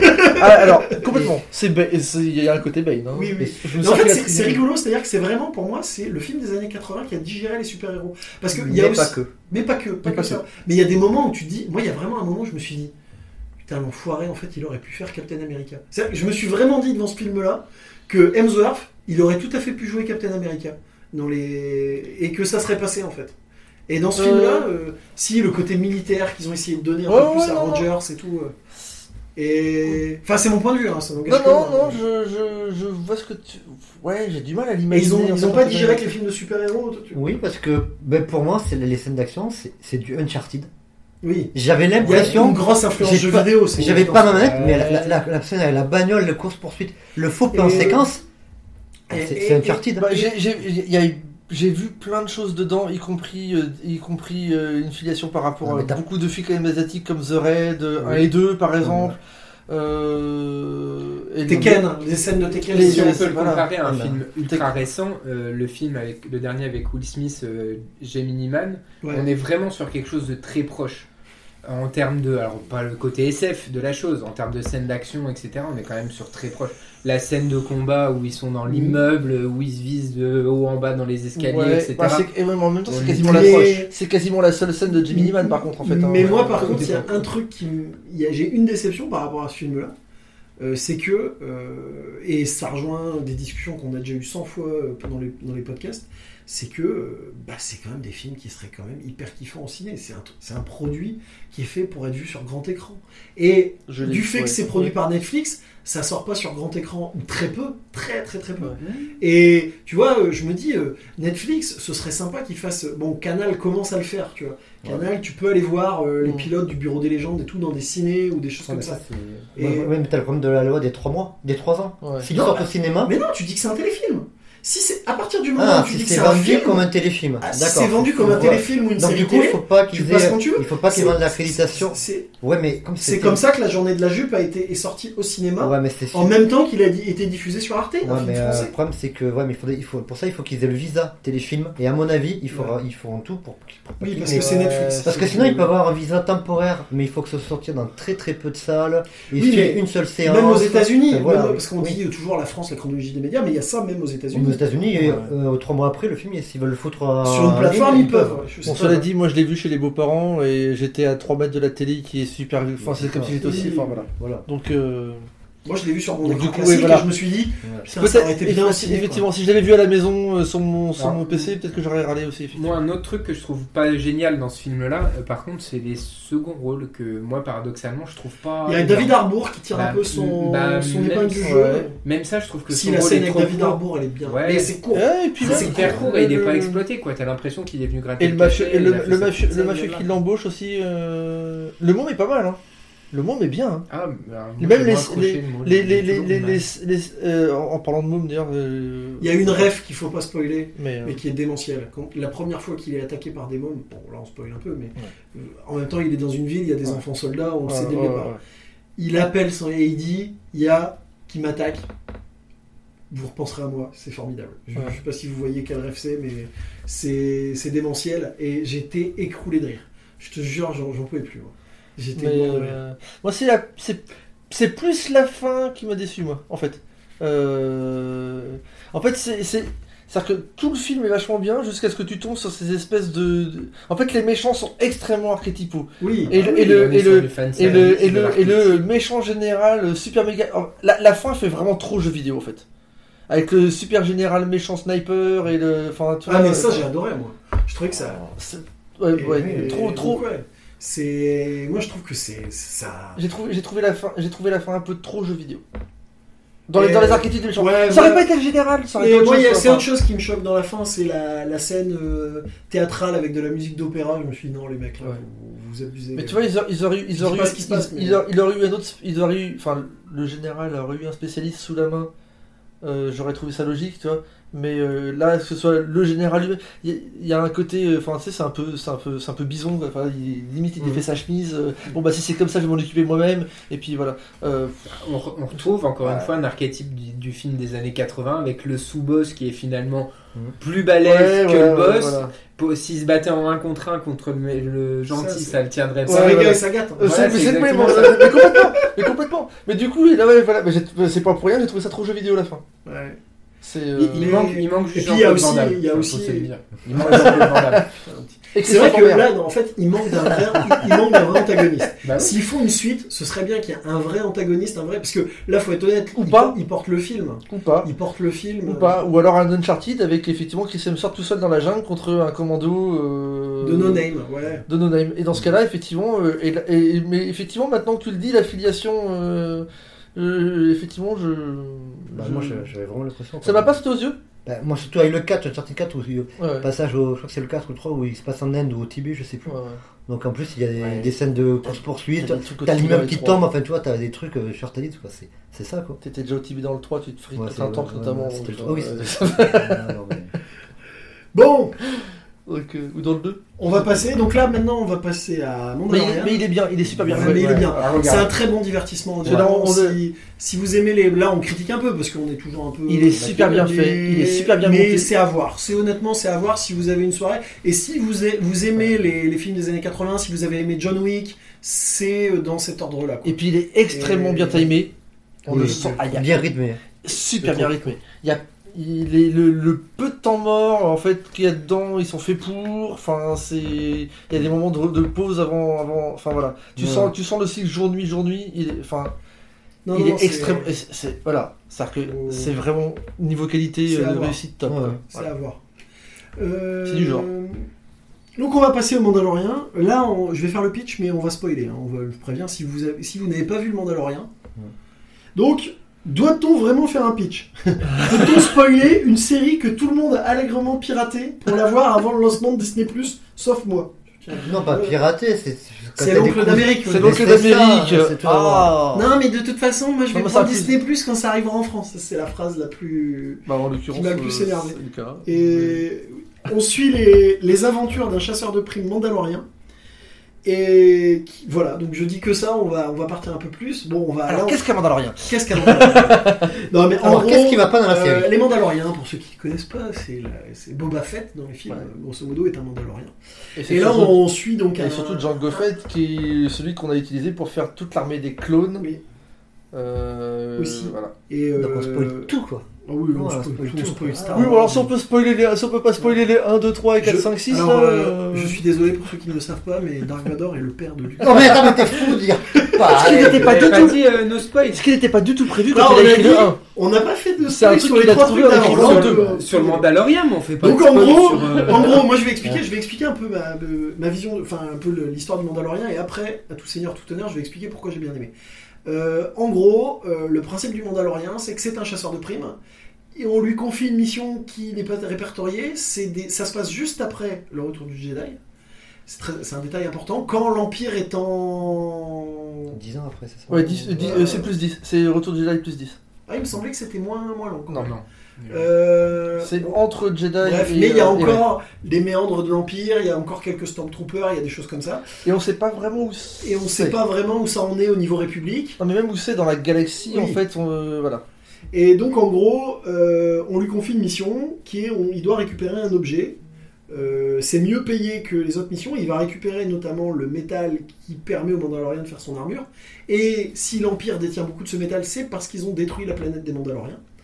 Donc euh, il voit ça un peu comme une revanche. Sauf que euh, quand il, il arrive, la cargaison récupérée n'est pas une cargaison mais un être vivant. Et c'est le fameux, où tout le monde a été spoilé sur internet, c'est impossible de ne pas être spoilé sur ce truc-là, où c'est le fameux Baby Yoda. Baby Yoda. Un petit Yoda, c'est pas fan service du tout, c'est fan service à 2000%. Qui est Qui est- magnifique. Et surtout, c'est une marionnette. Et oui, et c'est une vraie marionnette. C'est une vraie marionnette. Et en gros, euh, il va le vendre, récupérer son dû, et puis il va avoir des remords parce qu'il sait pas ce qui se passe, et il va décider de le sauver. Et puis attends, il a une Parce que c'est- euh, Parce que c'est un héritier de Baby Cart. Et... et donc en gros voilà, donc en gros c'est ça, il va vivre des aventures, euh, il va vivre des aventures tout au long, les... c'est les conséquences de sa décision qui a été de sauver Ouais. ce gamin. Tout en approfondissant Des choses, oui. Des choses par Moi, pourquoi j'ai aimé Pourquoi j'ai aimé Je vais vous expliquer pourquoi j'ai aimé. Parce que je trouve que on revient à l'origine de Star Wars. Moi, quand j'ai vu ça, je me suis même dit que, en fait, il fallait pas conf- confier 7, 8, 9 à J.J. Abrams, il fallait confier 7, 8, 9 à John Favreau.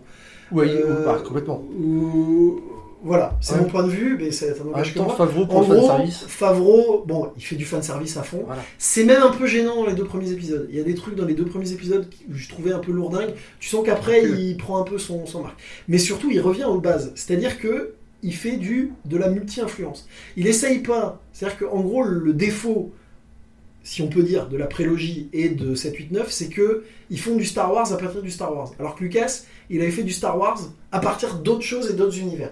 Et là, il revient à ça, c'est-à-dire qu'il mixe habilement des films de samouraï, parce que le Mandalorian s'inspire clairement du samouraï, on peut pas... Bah, comme le Et- premier Star Wars d'ailleurs. Enfin, Comme les premiers Star Wars, c'est ce que je te Wars, dis, oui, oui, On- oui. il revient aux sources, et notamment, il y a des Et plans, du western. quand il est avec la poussette, c'est Baby Cart, C'est le c'est- le Lone Wolf and Cub. Baby Cart au cinéma, ouais, c'est ça, c'est exactement.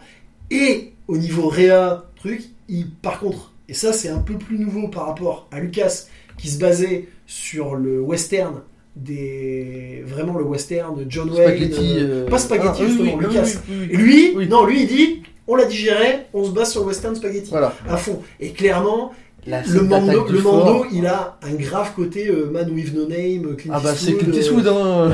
euh, C'est- il y a clairement ça quoi. Il y a Et- mais il n'y a, pas que ça, je trouve que c'est un habilement, un habile mix. Le, attends, il y a l'épisode quand même où ils arrivent, s'il vous plaît, euh, protégez notre village. Oh non. L'épisode, l'épisode chez Pocahontas, il est génial. Il Mais non. Il est horrible, il joue.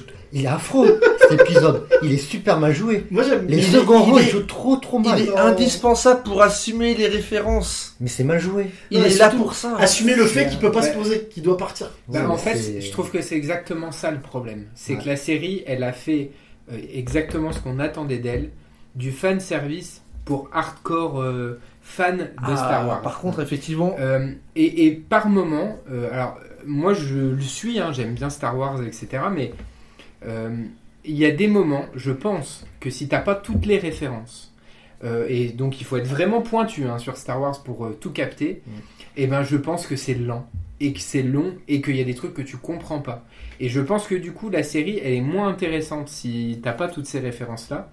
Et par moment, bah, et moi je j'ai pas honte de le dire, il y a des trucs qui m'ont certainement échappé, j'ai dû aller farfouiller sur internet pour bien tout retrouver et, et rapatrier les petits. Et ben il y a par moments, il y a des trucs où j'ai trouvé que c'était long et chiant. Pas parce que euh, pourtant, pas parce que c'était Ouais, long mais et chiant, mais parce qu'il y avait des trucs que je comprenais pas.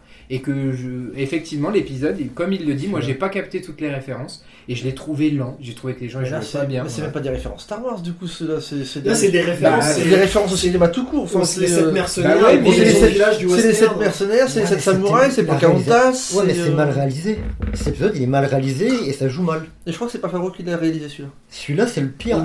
c'est le pire avec moi qui m'a gonflé, c'est l'épisode où ils sont dans la, navette, je sais pas quoi, ils sont dans les couloirs là, toujours le même couloir, ils se tirent dessus. Ah, Dans la prison Il est- il est- Dans la dans prison. prison. Ah, la prison dans la prison, il est fabuleux C'est- Eh ben j'ai regardé plusieurs fois l'heure a l'épisode, je sais pas, il en est où Alors, là Il reste encore l'ép- ça enfin, L'épisode dans la prison, il est fabuleux, y compris parce que c'est là que tu vois la vraie, la. Ah, la vraie puissance du Mando. C'est-à-dire qu'à un moment donné, pendant, pendant un moment, tu te dis, ouais, ouais, tu sais pas. Et là, il est seul, face à des gros spécialistes, et il nique tout le monde. Et tu te dis, ouais. Et en plus, il repart, il repart avec, il repart avec la prime, il a foutu tous les autres. Enfin, il, il repart avec la prime, tous les autres sont en prison, il a niqué tout le monde, même l'Empire, et, euh, et il repart, mais euh, avec le soleil dans le dos, comme Lucky Luke, avec Ouais, euh, Sam t'as- Cowboy et tout, et, euh, Mais y a et- pas et de Baby. Yoda qui siffle. C'est ça, Alors tu sais là, qu'il y a- pas de pression, quoi. Tu sais que ça va. Il n'y a pas de ouais, pression parce que c'est le découler. meilleur. Ouais, mais euh, ouais, mais t'as pas de. Ah, non, t'es pas. t'es- Moi, j'étais pas accroché. Bah, bah, moi, franchement. euh, Moi, ces deux épisodes-là, ils m'ont. Ah, vraiment- l'épisode de Après, la ça dépend des il Après, épisodes, clairement, euh, le meilleur, c'est la fin, quoi. La fin, Oui. est démentielle, quoi. Mais Euh, c'est- forts à la mot, c'est- regrettable que. En fait, moi je suis hyper. euh, Les deux J'ai ouais. bien aimé. Donc euh, Ouais. finalement, les critiques que je fais, on pourrait dire. euh, J'ai Mais bien je les aimé. comprends, hein, tes critiques. Mais en fait, en vrai, euh, il manque euh, quelque Mais chose. en fait, Alors, tu sens qu'il avait pas envie de faire une série télé, il avait envie de faire un film. Oui, Ah, mais mais c'est là, en Euh, fait, je suis pas convaincu. Euh, les, moi, je suis- les trois premiers, les trois premiers, ça fait quasiment, ça fait un film. Ça Ouais. fait une heure et demie. Les trois Moi, premiers, et je me suis vraiment dit en voyant le Mandalorien, je me suis dit, putain, pourquoi ils ont confié à Abraham, c'est surtout à celui qui a fait l'épisode intermédiaire qui est encore plus mauvais que Ouais. les deux Qui a, derniers. qui a fait- qui a Je écrit l'inverse de ce qu'avait écrit Abraham, c'est que du coup Abraham. Après, moi j'ai c'est bien aimé euh, la trilogie, mais bon, Ah, je bref. sais pas, je sais pas lequel est le pire des trois Et- derniers. et moi. je pense que C'est celui du Favreau- milieu parce que c'est celui qui casse tout en fait. Favreau, J'ai aimé aucun des trois alors. Favreau, il aurait fait un truc mieux quand tu vois ce qu'il a refait avec Iron Man et Mm. qu'il a réintroduit les films de super-héros au, au ciné. Parce qu'on l'oublie toujours, mais Favreau, c'est quand même grâce à lui qu'on s'est tapé le, le MCU. Quoi, Ouais, avec- euh, bah, totalement. Et, et je, Et me suis dit, c'est vraiment. euh, Et puis tu sens que ouais, il fait des. Après, Ah, ouais, c'est un poil trop fan service. Des fois, il a. Je trouve qu'il a un peu les défauts qu'on pouvait avoir avec Lucas dans les épisodes 1, 2, 3 où il veut tellement faire des refs. Ouais. Mais Hmm. vu qu'il prend dans la réa, dans les histoires, et puis vu que le truc aussi qui est pratique, c'est qu'il n'y a aucun perso que tu as l'habitude de voir dans Star Wars, c'est quasiment Ah, que du neuf. Et ça, c'est bien. Ça, tu. Bah, non, mais oui, Ils- parce que toi, as vu, tu connais Ils l'univers. ont, ils ont dit, et tout. enfin le premier épisode, tu t'es dit le mec il est allé faire ses courses dans les entrepôts de Villet, mais il a sorti tous les droïdes Mais et oui, tous les. ça, c'est autre chose, Nico. Moi, je te parle Ouais. des personnages, vraiment.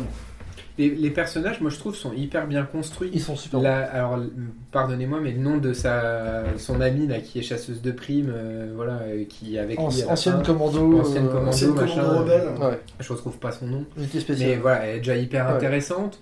Le droïde, pour le coup, Le est, droïde est fabuleux. est fabuleux. Euh, pour le coup, c'est vraiment la, la bonne surprise. Le droïde assassin, euh, Mmh, voilà. converti. euh, Bon, euh, Lando. Le personnage. Lando, qui est- Lando, qui est c'est Lando, Nick donc, Nolte, euh, là, le- d'ailleurs, ouais. c'est très rigolo Ouais. de se dire que Nick Nolte qui double un, Ouais. Un nain. Ouais. Et après, bon, euh, Baby Yoda fait le job. euh, bon, voilà, c'est marrant. Et c'est puis rigolo, surtout, Baby Yoda, euh, ça reste pour l'instant un grand mystère et. euh, On sait pas. hein, ouais, c'est Non, pas- non, non, on sait pas, et c'est Ouais. vachement bien. C'est ça finalement la plus grosse réussite du truc, c'est qu'ils nous introduisent justement pour nous donner un peu envie de continuer de twist regarder le truc. démentiel, et tu Euh, sais pas. Ils nous mettent du twist à la fin, euh, voilà. euh, alors limite, il le sort un peu de n'importe où, ce truc-là, mais euh, Bah, mais voilà, on comprend à peu près où il a été le chercher. Mais Cara, Cara Dune. Cara Dune. ouais. Donc euh, donc effectivement, pour le coup, euh, il y a des twists. il y a- C'est vachement parce que je crois qu'au début. Euh, c'est plutôt, ils lui disent d'aller chercher quelqu'un qui a 80 ans ou 50. ou 50. 50. Ouais. Voilà, On sait que Yoda a allaient chercher 50 ça, ans. il se rend compte, ah ouais, bah oui, bah 50 ans, mais c'est pas vraiment. Bah non, c'est bah, en même temps, Euh, son voilà. espérance de enfin, Yoda avec Parce que il- 700. il te, il te- on va pas, on va pas partir dans des théories et des conjectures, mais il y a tout le moment où il le scanne et où il dit que c'est une créature artificielle et tout. Je- et on vient il y a dire est-ce que c'est un clone, est-ce que c'est Il y a, il y, a, il y a de fortes chances que ce soit une expérimentation. et de- un clone de Yoda, ouais, la- la- la- le, le truc que tout le monde pense. Une, expérimentation de l'Empire, effectivement. Bah oui, mais ça, voilà, et ça c'est techniquement des références. Enfin, avec euh, là, je sais qu'on parle de Camino et tout ça, dans... mais, mais en vrai, pour avoir cette référence-là, il n'y a pas 36 solutions. hein. Pour comprendre, il faut- que- soit on est mais- hyper poussé dans Star Wars, soit ben. Mais c'est vrai qu'il y a, voilà, il y a ça- pour les fans, échappe. clairement, il y a des scènes qui sont faites pour les fans. Maintenant, où j'ai vu Clone Wars, Mais ça empêche Euh, pas la lecture. mais ça empêche pas la lecture. Mais Moi, ça- je l'ai- la- Ça la moins dynamique La- et la- ça la rend ouais, moins mais par exemple, la scène vu, additionnelle avec le Dark Saber où il y a plein de gens, bah Paul, tu disais toi-même que t'avais pas compris. Voilà. C'est vrai que c'est vraiment fait pour les. La les dernière fans image de fin, moi j'ai crié, mais c'est pas grave, les gens, les gens ils comprendront dans la saison 2 parce qu'ils expliqueront forcément. Si t'as, moi qui avais, vu tous les clones noirs et tous les rebelles, c'est effectivement quand j'ai vu ça, je me dis, ah voilà. Et en plus, tu sais pas s'il l'avait déjà ou s'il l'a récupéré dans les souterrains euh, quand, dans euh, deux heures avant. En plus, ça se trouve, c'est même pas lui qui l'avait, tu vois. Euh, donc on sait pas et on aura l'explication de ce que c'est et de ce que ça représente plus tard dans la saison 2. Euh, euh, Moi, je l'ai vu une première fois tout seul, j'ai adoré. Je l'ai revu une deuxième fois avec, avec quelqu'un qui, qui, est, qui est pas autant raccord et qui même avait limite boycotté Star Wars pendant des années. Et elle a adoré aussi. Et ça l'a réconcilié avec Star Wars. Donc tu vois comme quoi, ça, ça- même si t'as pas les rêves, alors après il y a deux trois trucs que je lui ai- que j'ai précisé comme des, mais comme des notes à BD, tu vois, des, euh, tu t'en fous. Et ça empêchait, mais elle avait pas besoin. Je pense que c'est compréhensible. T'as pas besoin. déconner. je pense que c'est compréhensible. Hein. Moi, j'ai pas dit que c'était pas compréhensible. Je dis juste que il y a certaines parties où toi, bah, t'accroches parce que t'es fan du truc. Mais si t'as pas la ref, bah, ça va passer pour une scène un petit peu lambda. Ça va rendre l'épisode beaucoup plus lent et beaucoup Mm. plus long. Ouais, mais il y a- Et ça te donne un problème de manque de rythme. Alors tu vois, euh, pour comparer à une deuxième série qui est sortie quasiment pareil en même temps, euh, Picard.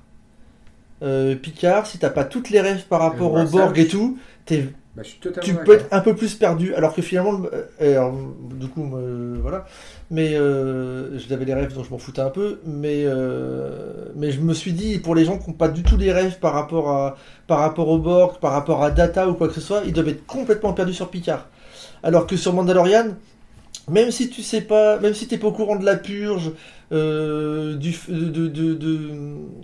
du fait que Maul est, est et, euh, et une partie des, euh, des Mandalorians à l'époque, enfin des trucs comme ça. Tu t'en fous, ça, t'en as pas besoin, tu comprends Ah oui, complètement. c'est vrai que c'est un flashback qui revient 50 fois dans la série là qui, sont, qui était gonflé. bah, quand tu quand tu quand tu quand on voit un qui a un casque avec qui a, un- qui a un casque de Mandalorian avec les pointes, c'est une clair- c'est clairement une référence. euh, Ouais, non, mais c'est Voilà. alors 10 fois dans des trucs, euh, le truc Donc, qui euh, mais les gamins. euh, Mais c'est pas grave, ça C'est- juste un casque qui passe.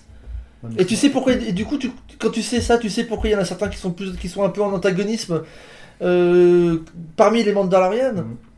Et, et si t'es pas au courant de la purge, tu comprends pas forcément pourquoi est-ce qu'ils sont tous cachés et que maintenant il y a la règle du tu montres pas ton visage parce qu'en fait la, la galaxie est persuadée qu'il reste plus que genre un et qu'ils l'appellent le Mando parce qu'ils ils pensent qu'il y en a que un seul. Mais ça te gâche pas la série en fait, du coup. Non, c'est pas ça, je dis non, c'est juste le, le fait de nous remettre 50 fois le même flashback quasiment, c'était un peu lourd. Oui, mais oui, mais du coup il est, il, niveau il- réalisation. il est important dans la continuité Ouais, mais- totale de l'univers. Tu comprends. Puis on, on Mais peut, euh, on peut aussi enchaîner à- en parlant de Giancarlo Esposito. Ce Ouais, mec-là, il ouais, est juste. trop bien. c'est- Il est et c'est un trop bien. méchant. C'est-à-dire que tu le mets dans n'importe Ah, quel rôle de méchant, il est Ah ouais. génial. Mais je, Breaking Bad, The Boys, il a fait. le Je, pense que c'est un mec.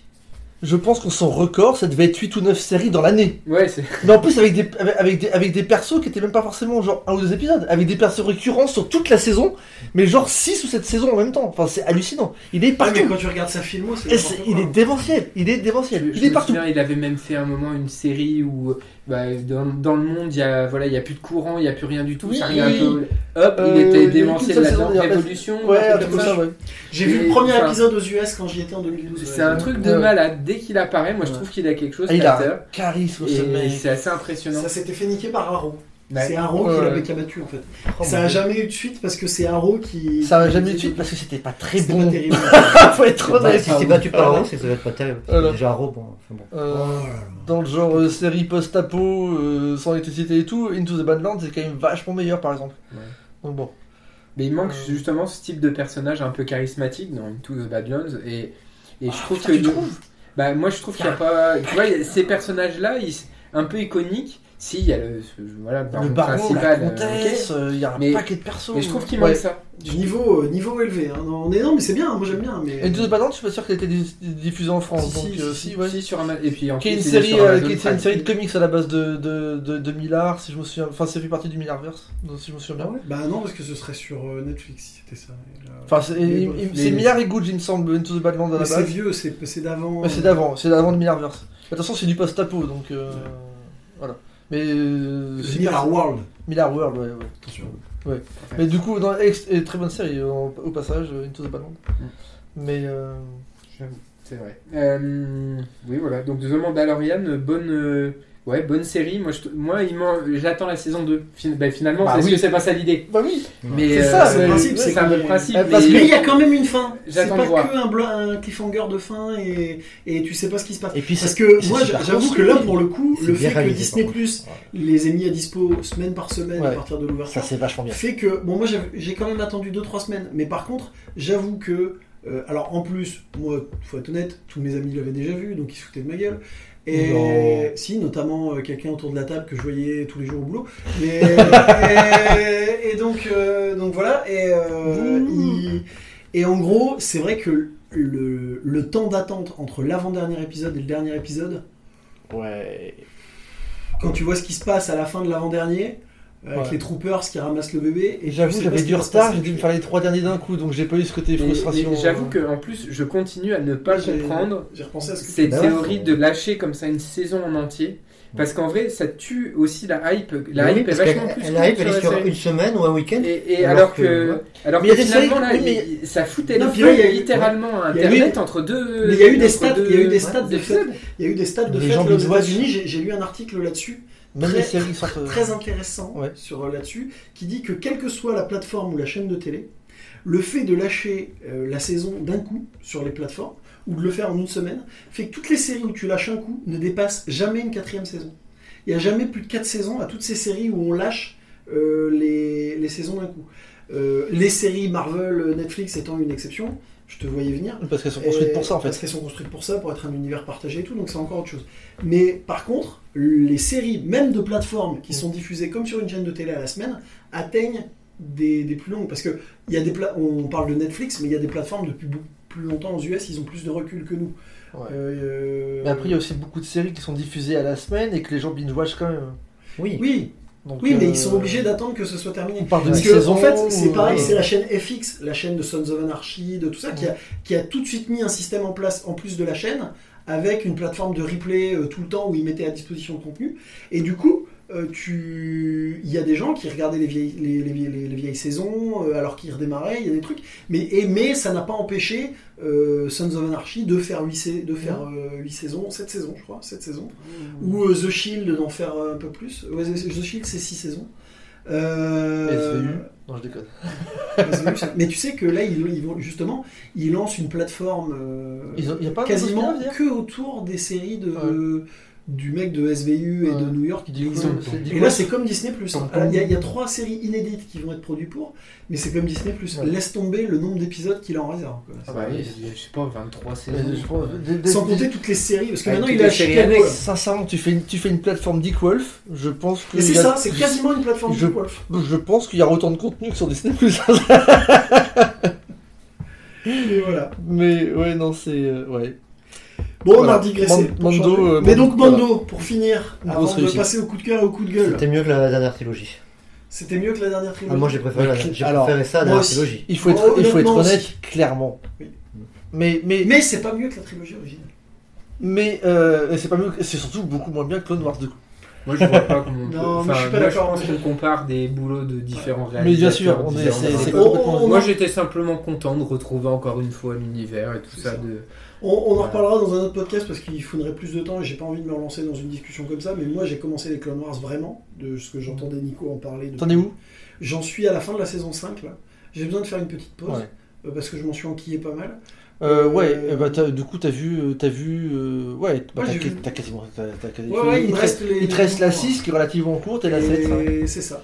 Et la, la dernière, la 7. Euh, avec la plus belle scène de base. Il y, a des il y a des très bons trucs. Euh, je te rejoins sur plein d'épisodes qui sont démentiels. Mais qui sont fondateurs aussi, C'est attention. en fait. très inégal quand même. très Ah, mais inégal. alors- Et, mais bon, bref, on va pas se lancer Mais dans ça, la discussion. ça, on est, ça, on est d'accord.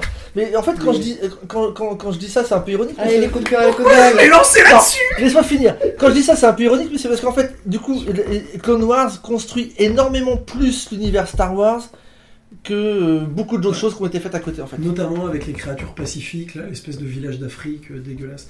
Euh, bref, mais... non, mais il y a plein de trucs qui vont pas. J'ai pas envie de me lancer là-dedans maintenant. On, en- on fera un débat Clone Wars dans un autre Et podcast. tu, me, dis- et tu me diras, une fois que tu auras vu la saison 7, si tu n'auras pas fait pipi quand tu verras la, la- la- les, dernières scènes de baston. Je te tiendrai. Par contre, ton épisode sur les temples Jedi, euh, c'est de la merde. Mais bah, regarde Rebelle après. Et bref. euh, Regarde Rebelle après, tu Bref, verras les- Stop, stop, on arrête là. Ah oui, oui. On arrête. Bon, on va passer au coup de cœur, coup de gueule. Bon, bah là, d'habitude, on commence par Hermance. Bon, bah, allez, on va commencer par Flo. Euh, coup de cœur, coup de gueule, tu en as combien Et euh, Et moi, j'ai- alors, je me suis limité, j'ai été sage, j'ai fait un coup de gueule, un coup de gueule, un coup de cœur. Euh, je vais commencer par le coup de cœur parce qu'on reste dans le même genre de thématique. Euh, c'est un manga qui s'appelle Moi quand je me réincarne en slime.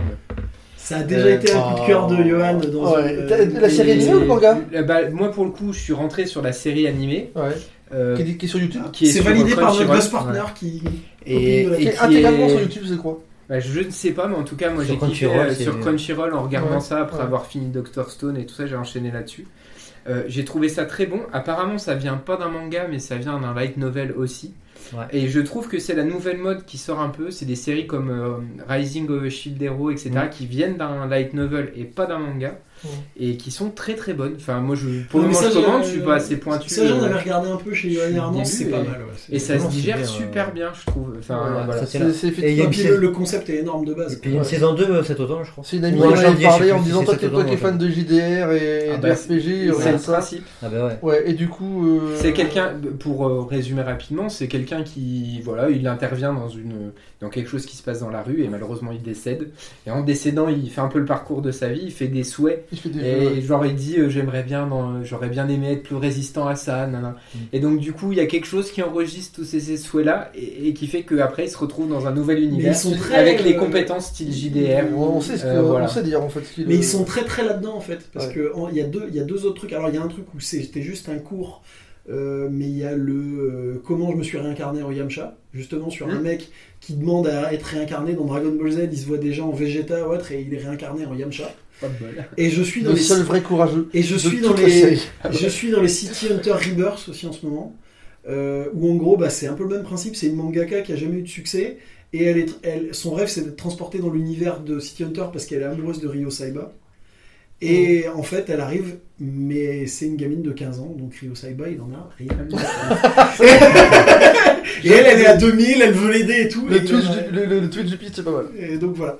Et c'est un peu dans la même veine que quand j'ai vu des épisodes, euh, ça m'a fait penser à ça. Et euh, je pense qu'il y en a d'autres. hein. C'est un. Il y a, oui, Hein oui, Rising euh, Shield Hero, ce qui était très bien. C'est la même chose. Hein, j'avais mis un, un coup de cœur, il me semble, Ouais. je crois. Oui, oui, je je crois crois aussi. que c'est là. Ouais, ouais. Et donc voilà. Et le coup de gueule, euh, alors le coup de gueule, c'est sur les financements participatifs et sur les Kickstarter notamment. Euh, je trouve que maintenant on a tué la création avec ça. C'est-à-dire que Oui. les éditeurs, alors moi je vais en parler plus sur le milieu des jeux de société Mais que je connais que- bien mieux, mais je pense que c'est valable Euh, pour plein d'autres choses. je suis d'accord. Euh, je trouve que ça tue la création. Plus aucun éditeur ne prend de risque sans passer par là. Je trouve que d'ailleurs c'est dévoyé. C'est pas des gens lambda qui Ouais. créent des Kickstarter. C'est des énormes boîtes qui, se servent de ça. Ouais. qui se servent de ça pour se financer uniquement si tout le monde est au rendez-vous. C'est-à-dire que prise de risque zéro. Au final, les auteurs, ils ne sont rémunérés avec le- tout le boulot qu'ils font sur les Kickstarter que si le Kickstarter il marche. Euh, les maisons d'édition, elles prennent zéro de risque, elles regardent juste ce qui se passe et elles s'investissent que si jamais c'est bon. Résultat, je trouve qu'il n'y a plus aucune prise de risque dans ces Des- marchés-là. Des c'est- catalogues d'expo maintenant qui se font par, par qui Ah, puis, alors, du coup, moi je suis directement concerné puisque le, genre de- le jeu de rôle des Terres d'Aran de Black Book, ils ont lancé une, une campagne de Kickstart euh, C'est gigantesque. hallucinant. Elle, Alors- ça se vend. Oui, alors cela dit, même Black Book sont étonnés, en fait, ils s'attendaient pas en fait à ce que ça marche comme ça, c'est-à-dire qu'en fait on a fait 100 000 en l'espace de deux jours et que eux-mêmes, on, est, on, est, on, est, on est à... Faisait dans tous les supermarchés. Oui, mais je pense que Black Book, ils ont. Ils... Non, Black Book, ils, ils voulaient la licence, ils ont fait un super boulot dessus, et ça, après, voilà, je, le, le boulot dessus. euh, moi, j'ai reçu des trucs au fur et à mesure, et comme ils savent que je suis rôliste et que j'ai bossé dans le JDR, j'ai reçu des trucs au fur et à mesure. Donc, je- ils, ont, C'est le même délire que pour les jeux de société. ils ont fait un bon taf. Ah oui, c'est exactement la même chose. Euh, mais par contre, effectivement, quand tu vois Black Book, c'est l'éditeur numéro 1 en France et tout, euh, en jeu de rôle, c'est pas une petite boîte. Euh, alors, c'est pas Asmo, hein, mais, euh, mais qui est une, une des plus grosses boîtes de jeux maintenant au monde. euh, mais, mais ils ont les- ils pouvaient, ils, ils avaient Ils pas besoin. Mais parce qu'en fait, le truc, c'est que c'est des... comme c'est des choses qui sont accessibles qu'en boutique XP, ils ont pas de visibilité. Et en fait, du coup, ils créent de la, ils, ils créent, ils créent de la visibilité et un public sur Internet parce qu'ils se disent que s'ils font un jeu et qu'ils le mettent en boutique XP, euh, déjà qu'il n'y a pas beaucoup de librairies en France, t'imagines, euh, Ouais, alors les boutiques XP, ils laissent tomber. Euh, ils- à mon avis, c'est plus pour ça. En fait, ils, ils simulent une visibilité Ah bah, comme c'est ça. c'est ça, c'est une étude de marché gratos. Mais du coup, effectivement, je suis d'accord avec toi. Il En y a fait, ils font le boulot des banques. Ils font le boulot que les banques devraient faire. En fait, ils font Ouais. le boulot exactement. C'est ce qui se passe en fait. C'est-à-dire qu'en fait, du coup, bah, euh, aux États-Unis, alors je sais pas, je sais pas les chiffres en France, mais aux États-Unis, euh, Kickstarter c'est la plateforme numéro un pour les jeux. Euh, C'est-à-dire qu'en fait, à, il- je- à un moment donné, tu avais limite euh, un projet sur trois, c'était c'était un jeu. C'était de la figurine, c'était. Bah, euh, ce que tu ouais, disais c'est- dans le jeu de société, Ouais. quasiment une boîte sur trois maintenant, c'est parti d'un Kickstarter ou d'un ou Mais aussi et parce ça que crée une économie. Moi, je trouve Ouais. que ça crée même un pan de l'économie euh, déviant qui est pas bon, qui est malsain. C'est-à-dire qu'un Kickstarter pour un gros jeu de société, le jeu de société va mettre un an et demi à arriver. Donc déjà, il peut se passer plein de trucs hein, entre les boîtes qui vont, voilà, le mec qui va partir avec la caisse, tout ça, tout ça. Et en plus de ça, pendant ce temps-là, le Kickstarter, il peut changer de main deux ou trois fois. C'est-à-dire que moi je vais acheter en Kickstarter, je vais faire de la spéculation et je vais déjà le revendre euh, à 100 balles Ouais. de plus à un mec qui va vouloir parce que merde, il a loupé Il l'a pas eu en early bird ou, euh, ou quoi. ouais, ouais. Et ce mec-là, il va le revendre parce que finalement le, le temps passe, la hype dépasse, passe, il veut le revendre. Et, mais on atteint des, un truc hyper déconnant. Ouais. Mais alors, par contre, que ouais. je- Euh, un exemple qu'on a, c'est sur Marvel Champion. euh, voilà, les- on atteint des sommes de spéculation qui sont débiles. En x3, fait, voilà. x4. En fait, le, Ouais. pro- le, le- le problème, c'est quand ça vient, par exemple, comme effectivement avec Aran, et ça me fait chier de taper là-dessus, mais ça vient des grosses boîtes comme Black Book. Mais en fait, le fait que beaucoup de jeux maintenant aussi passent, passent par Kickstarter ou euh, mon petit tabletop ou des trucs comme ça, c'est qu'en fait, Oui, de plus- de maintenant, de plus en plus, les gens ne passent plus par les éditeurs. C'est qu'en fait, ils font les jeux dans leur salon. Ils se le financent eux-mêmes en ayant un copain illustrateur ou alors ils, ils, font, ils, font, ils font un prêt à la banque euh, de 2000 boules et ils payent le mec pour faire les dessins et ils financent et, et du coup ça passe plus par les éditeurs. Avec Kickstarter, s'il y a de plus en plus de jeux, c'est parce que les gens esquivent une partie du circuit. Il y a que comme en plus comme ils n'ont pas les éditeurs, ils n'auront pas les boutiques, donc ils vendent exclusivement sur internet. Donc je suis pas aussi. euh, Je pense qu'il manque. Bah moi, je pense qu'en proportion et, et dans les statistiques, on le voit bien. C'est pas. En fait, la proportion, elle est infime de ce type de jeu dont tu parles. Elle est pas Ouais. si grande que ça. Et c'est. On est plutôt sur des éditeurs qui sont bien installés. euh, Chez nous, oui. ça. Euh, Chez en, nous, en- oui. en France, je suis d'accord. En France, c'est le deuxième plus gros marché, hein, derrière l'Allemagne en Europe et derrière les États-Unis. Mais voilà. Je suis d'accord avec toi, la, la dérive c'est en France, mais aux aux États-Unis, il y a beaucoup plus de toutes petites boîtes qui le font. Donc on va passer à Nico pour ton coup de cœur et ton coup de gueule. Euh, fou, euh, coup de cœur, je sais pas forcément trop, c'est vrai, j'ai pas réfléchi. Euh, Coup de gueule, tu l'avais par contre. ouais, le, le coup de gueule, je l'avais, mais en fait, c'est un coup de gueule, c'est presque. Très spécifique. C'est extrêmement C'est de la niche. spécifique. On est très pointu aujourd'hui. mais c'est même du dépit, mais c'est le, le- le DC qui se retire de Dia- qui, qui, qui Ouais. coupe leur, leur, leur accord avec Diamonds, Ouais. qui est en gros le, Le distributeur, distributeur du kiosque aux États-Unis. Et partout dans le monde du coup puisqu'en fait Du kiosque en VO, oui. Parce puisque qu'après, en ouais, VF, ouais, ouais, voilà. oui. Donc, du- du- on va dire du distributeur du comics En fait, il est en train, de, il est en train de se passer là aux US, qui m'est arrivé il y a deux ans en France. donc en gros on va dire c'est le distributeur du comics aux US et via euh, Amazon, euh, Diamond, Diamond UK le distributeur du comics euh, Du aussi comics en, en VO, en VO oui mais en, du coup oui, c'est important. directement voilà euh, en, en Europe et euh, et donc déjà on et en fait c'est aussi le timing qui est super malheureux c'est-à-dire qu'on est dans une crise en ce moment avec le Covid où il y a enfin Les comic shops sont les en train de shops crever. partout dans le monde sont en train de crever parce que les gens ils y vont plus Euh, surtout aux US. Diamonds déjà eux en plus ils étaient déjà mal donc ils se retrouvent il faut dire qu'en fait en gros il y a trois boîtes il y a Marvel Image et DC donc Diamonds qui se retrouve avec Et IDW qui commence aussi Ouais, à mais oui.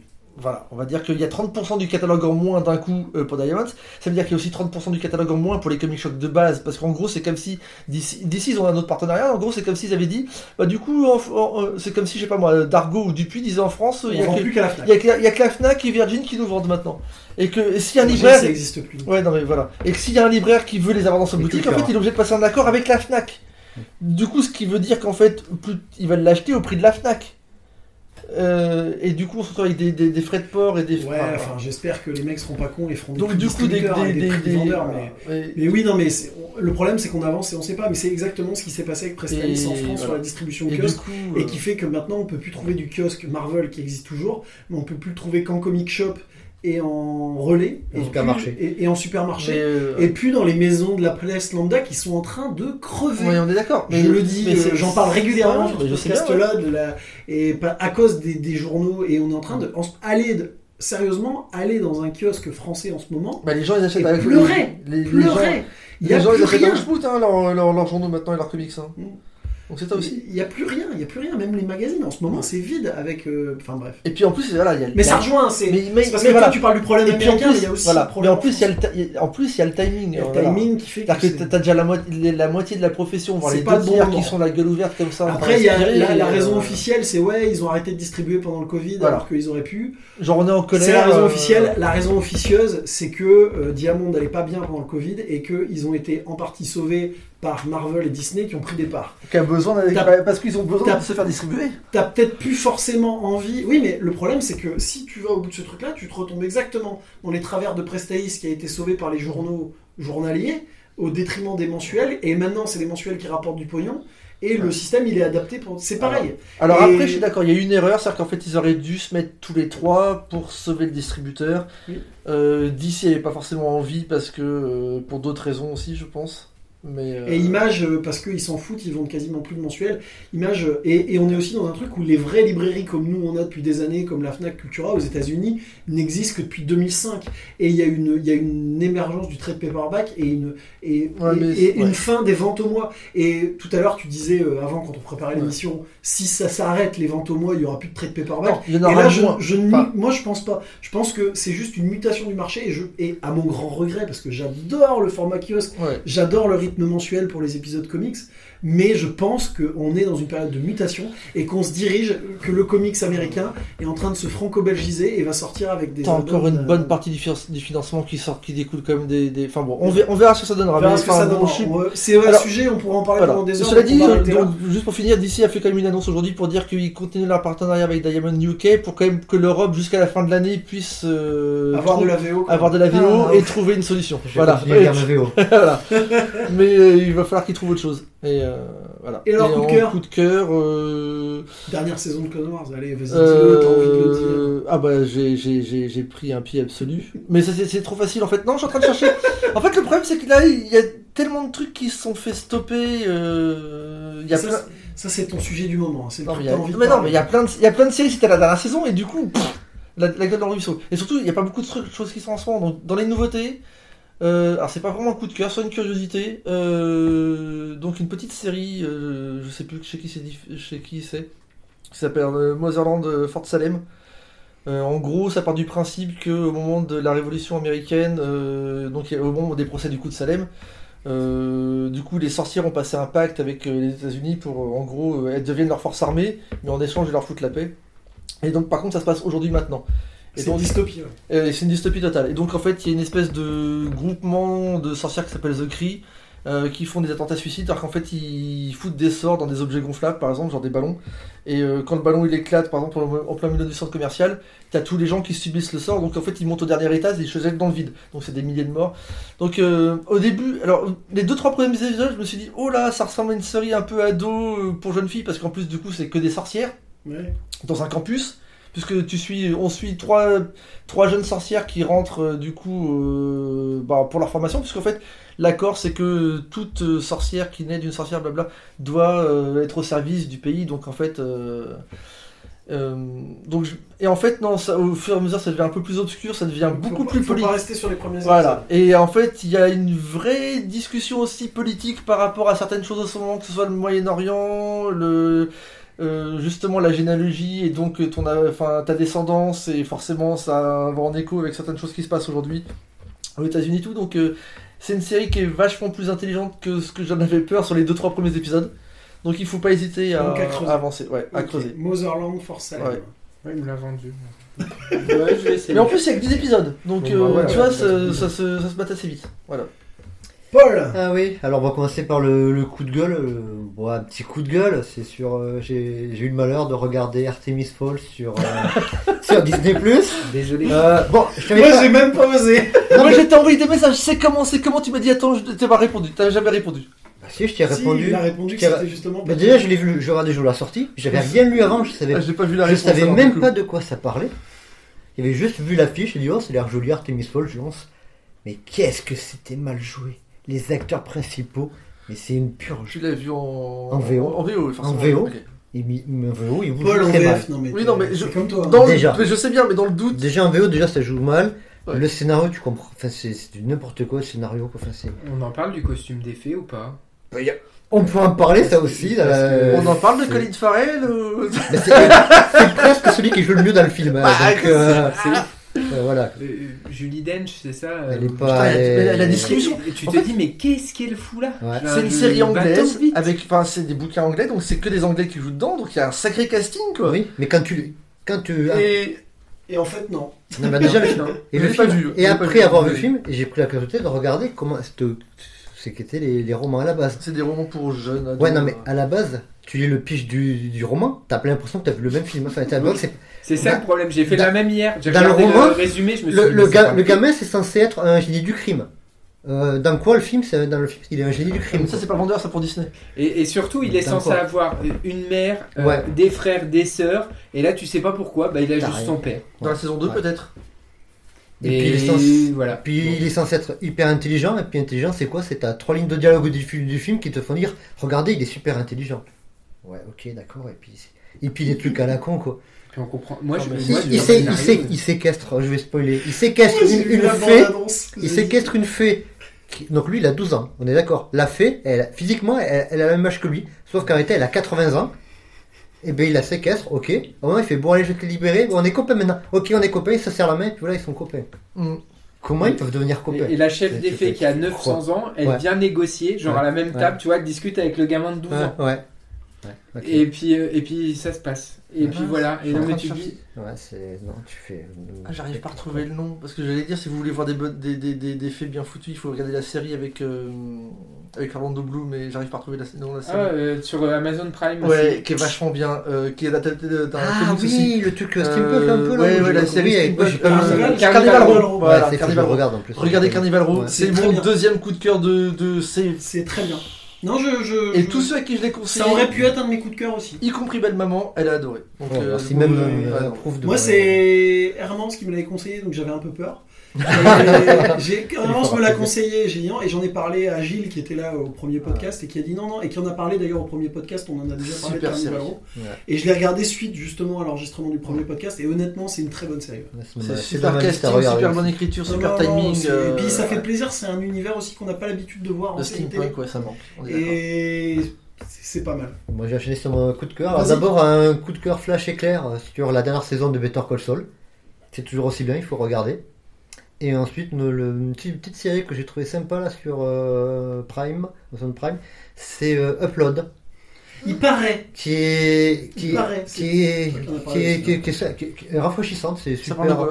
Alors c'est un, un mec qui alors c'est dans un futur plus ou moins proche, on t'a tout qui 2030. Ouais, ouais, je sais plus l'année, ouais, 2030, voilà. Et donc tu as des voitures qui sont automatiques, enfin tu vois, tu as plein de, de technologie avancée, et tu un mec qui est une voiture automatique, et puis euh, la voiture elle se crache. Hum. Et il meurt. Il meurt le monsieur. Sauf que on a inventé l'upload. Donc, on fait, donc ça, son cerveau est uploadé sur un serveur, et donc se retrouve avec un avatar. Donc il se retrouve comme dans un monde virtuel, à vivre euh, la vie d'après la mort. Et donc c'est une sorte d'hôtel et il y a plein de personnes qui sont mortes euh, aussi et qui vivent là. euh, Ah, C'est coup, c'est qui sur, c'est interagissent, sur un délire un euh, peu consumériste, c'est-à-dire que ouais. le problème c'est que pour être là-dedans, il faut que tu aies de l'argent. payer, ouais, Ah, voilà. du coup, Si t'as pas d'argent, ouais. Ouais, et si t'as pas d'argent, oui, Ouais. c'est un peu le même principe. Ouais, ouais. Si t'as pas d'argent, bah tu vas être euh, Ouais. tout paumé euh, dans les méandres du truc. Puis t'as Voilà. un forfait limité, toi, donc t'as, t'as plein de loisirs, tout machin. Mais le mec qui a pas de thune, il a un forfait. C'est comme, comme tes téléphones où t'avais des forfaits une heure de téléphone et quand t'as fini une heure, ben, tu fais rien pendant le reste du mois. Et bien là, t'as un forfait de, je sais plus comment, euh, quelle est que la valeur, quoi, 2000 crédits ou je sais pas quoi. Et donc euh, tu veux lire un bouquin, mais ça te coûte X crédits. Tu veux faire euh, une partie de pêche, X crédits. Sauf que les mecs, des fois, en 48 heures, ils ont fini le crédit du mois. Et donc tu vas voir les mecs pendant 28 jours, ils sont, ils sont figés comme si c'était dans de la glace, tu vois. Voilà, ils doivent attendre 28 jours de plus. Ouais, donc en fait, c'est du cyberpunk, mais version toile en fait. Enfin, t'es- dans la toile et pas dans et, la et tu vois aussi le monde réel aussi en parallèle parce qu'ils peuvent communiquer aussi avec le monde réel et ils ont des ce qu'ils appellent des anges gardiens donc des mecs donc le SAV quoi grosso modo.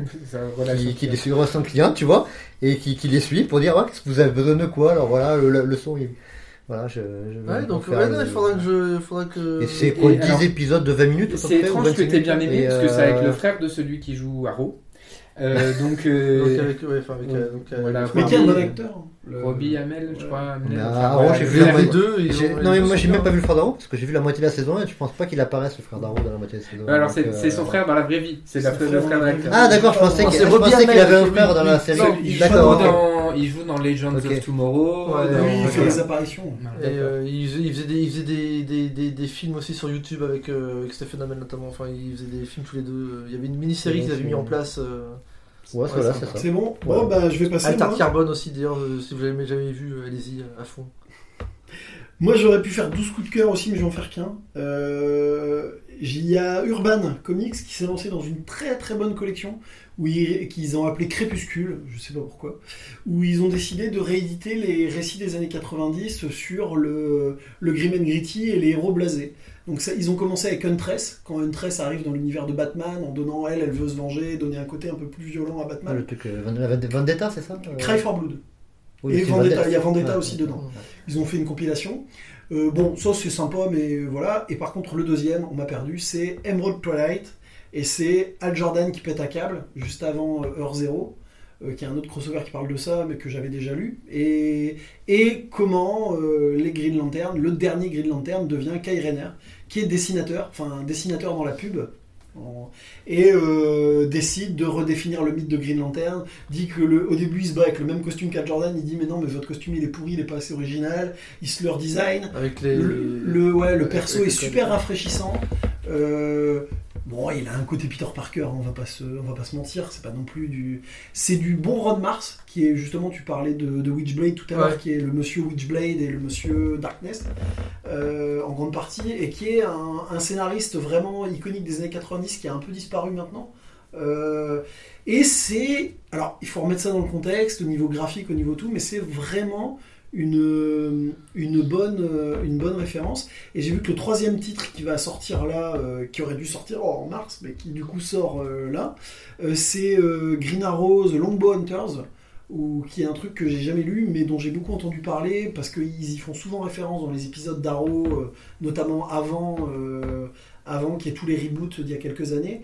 Et en gros, c'est le moment où en gros Green Arrow euh, pète un câble et dit euh, démissionne de son mandat de maire parce qu'il est maire de sa ville Ouais. et euh, tourne le dos à Batman, à Superman et dit euh, non mais vous faites de la merde et rencontre une autre une autre archère et il décide de devenir des espèces de Punisher en fait. C'est pas celui sur son Et- euh, non, En part... non, ouais. ça, ouais, mais en partie. Mais...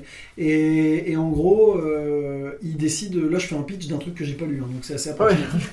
et, mais j'en ai beaucoup entendu parler, on en parle beaucoup, parce qu'après, quand- parce que ça a été très compliqué justement de faire revenir le personnage de le personnage de Green Arrow après ça, parce que c'était. D'ailleurs, ils, ils ont utilisé des artifices, c'était plus le. Ils l'ont remplacé par quelqu'un d'autre, et Oui, parce ouais. Parce que ça devient un, pas, ça devient pas un pourri, c'est plus compliqué que ça, c'est plus. Ah, il devient. Ça devient un peu le Punisher, Il il décide de tuer les, de tuer les criminels. Donc euh, je, l'achèterai probablement, donc je vous donnerai un, avis après, peut-être que je dirai non en fait on m'en parlait depuis des années, c'est nul Mais en tout cas Emerald Twilight, j'ai vraiment kiffé, j'ai passé un moment euh, fabuleux. Euh, ça m'a fait vraiment du bien de lire du vintage. Du, et puis du vintage années 90 parce que finalement on réédite très peu de choses des années 90. On réédite plus euh, 60, 70, 80 pour quelques récits Marvel mythiques. Mais les, années 90, bon, faut être honnête, la production n'était pas d'une qualité non plus euh, démentielle, mais il y a quand même quelques petits récits euh, comme ça qui méritent le, le, d'être réédités, et c'est quand même sympa de la part d'Urban d'avoir euh, réédité, même s'ils ont mis un espèce d'ignoble bandeau rouge qui casse, mais, mais sinon, le, contenu de l'album est bien. Ensuite, coup de gueule, alors là, dans le coup de gueule, on va... un niveau, là, on a eu du niveau, on a parlé, hein, Into the Badlands, Kickstarter, économie de la création.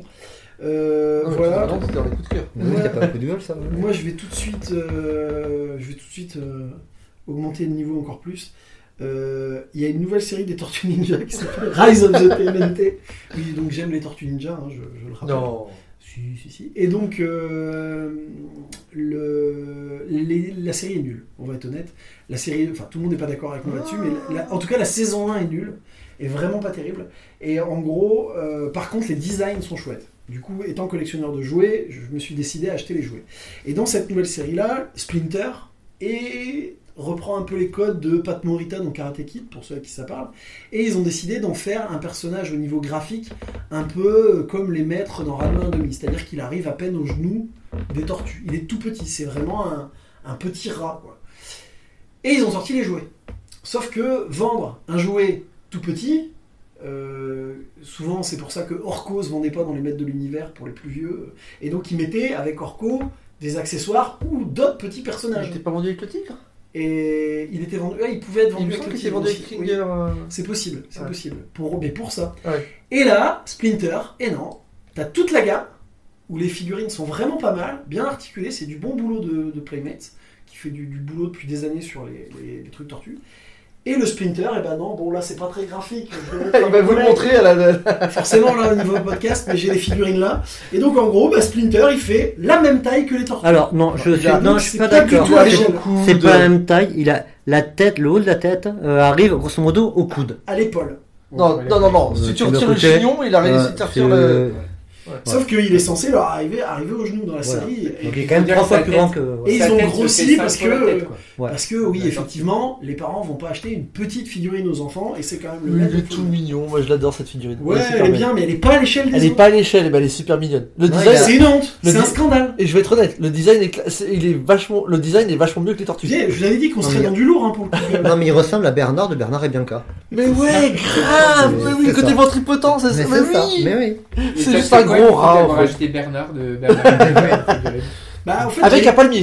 Quand j'ai vu, en fait, le pire c'est que j'ai galéré à trouver la gamme parce que quand tu veux acheter en magasin et pas commander sur internet, c'est un peu compliqué. Mais même commander sur internet, elles étaient super chères sur euh, même des sites comme Amazon. Mm. Donc je voulais vraiment les trouver en magasin de jouets. J'ai fait, fait plusieurs. Les tortues, j'ai pas eu trop de mal à les trouver. Les méchants, ça a été un peu plus compliqué, mais je les ai quand même trouvés et je trouvais pas Splinter. Et j'ai fini par les trouver au, au Pickwick Toys près de chez mes parents. Et quand j'ai vu ça, j'ai dit mais il y a un problème de taille. Ils se sont gourés. Et j'ai vraiment hésité à le prendre. Puis je l'ai pris parce que honnêtement, la nouvelle série est nulle. Il y a un truc bien, c'est ce personnage-là. S'il y a un truc à sauver de la nouvelle série, c'est le personnage de Ah, Splinter il- il est classe. hein. qui est il est euh, classe. complètement différent des séries d'avant, qui, qui dort, et puis euh, et par contre quand il se réveille, euh, il masterise à mort, il est... mais t'as l'impression que c'est un branleur, alors qu'en fait non, pas du tout. Ah ouais, c'est plus un hamster qu'un rat du coup au niveau Et- du comportement. Ouais, peut-être. Et donc voilà, alors toujours est-il que Rise of the TMNT, alors il paraît que la saison 2, la saison 2, parce qu'ils essayaient de faire des nouveaux méchants et tout, puis ça a pas marché, du coup la saison 2, ils font revenir Shredder et ils repartent sur du plus classique. Peut-être que la saison 2 sera plus intéressante à voir, mais les jouets, les jouets des tortues par contre sont super bien articulés, sont vraiment bien. Et avec des, des armes euh, vraiment sympathiques, et euh, voilà. Mais par contre, Splinter est pas réussi. Voilà. J'avais dit hein, que j'avais un coup de gueule Ouais. au niveau. Voilà, voilà. Est-ce que je peux rajouter un petit truc du coup, vite fait, est-ce que j'y pensais pas avant? Les news à Nico. Non, non, non, euh, non, mais je- euh, du coup, un des effets, euh, par contre, un des effets positifs de cette, euh, cette espèce de confinement mondial et tout, c'est le paquet d'auteurs et d'artistes qui on, sont on du avait coup. dit qu'on en parlait Ouais. pas, mais bon. Non mais non, non mais justement, je- c'est le, le, le- paquet d'auteurs, euh, y compris de comics, enfin beaucoup notamment d'auteurs de comics, qui se sont mis à, à diffuser sur Twitch, YouTube ou faire des, des, des ateliers virtuels, du coup où les gens pouvaient les regarder, ou Facebook aussi. Euh, et du coup pour tous Non, les, pour tous les, pas mal pendant le et confinement. y compris moi, enfin, euh, je prends un pied monstrueux à regarder. euh, je- c'était déjà le cas avant avec Jimmy et tout, mais à regarder David Finch. Moi, le week-end dernier, j'ai vu Olivier Coipel dessiner un chevalier du Bah Zodiac. ouais, non, mais voilà, c'est. Alors, pour le public lambda, c'est bien. Pour les artistes, c'est aussi super bien. C'est voilà, je. Donc bravo. C'était- C'est une bonne fin. Ouais. Alors, je suis dégoûté parce que je voulais vraiment finir sur les figurines. Tu ça, mais c'est pas grave. Bon, on va vous laisser. On a fait une heure et demie. On a fait un petit peu plus long que ce qu'on fait d'habitude, mais d'habitude on fait une heure et quart, une heure vingt. Euh, on a un peu débordé le support. C'est parce qu'il n'y a pas Herman. hein. Parce qu'il y a Et il n'y a pas Hermance. S'il y avait eu Hermance qui devait être là, on aurait carrément débordé. On aurait peut-être fait un thème On aurait fait deux heures. On aurait fait deux heures. Euh, bon bah on va vous, on vous laisse, on va remettre le petit générique. hein. Vous allez me réentendre chanter euh, la totalité Aïe. de la chanson. On met que je la mets. euh, donc voilà. Et puis donc on va vous dire à la prochaine fois et on va vraiment essayer d'être beaucoup moins long pour le prochain. Mais là il y a eu un petit truc qui s'appelait le coronavirus que vous avez suivi aussi. Donc voilà. Mais promis, on revient très vite. Allez au revoir. Ciao, ciao. Ciao Bye bye.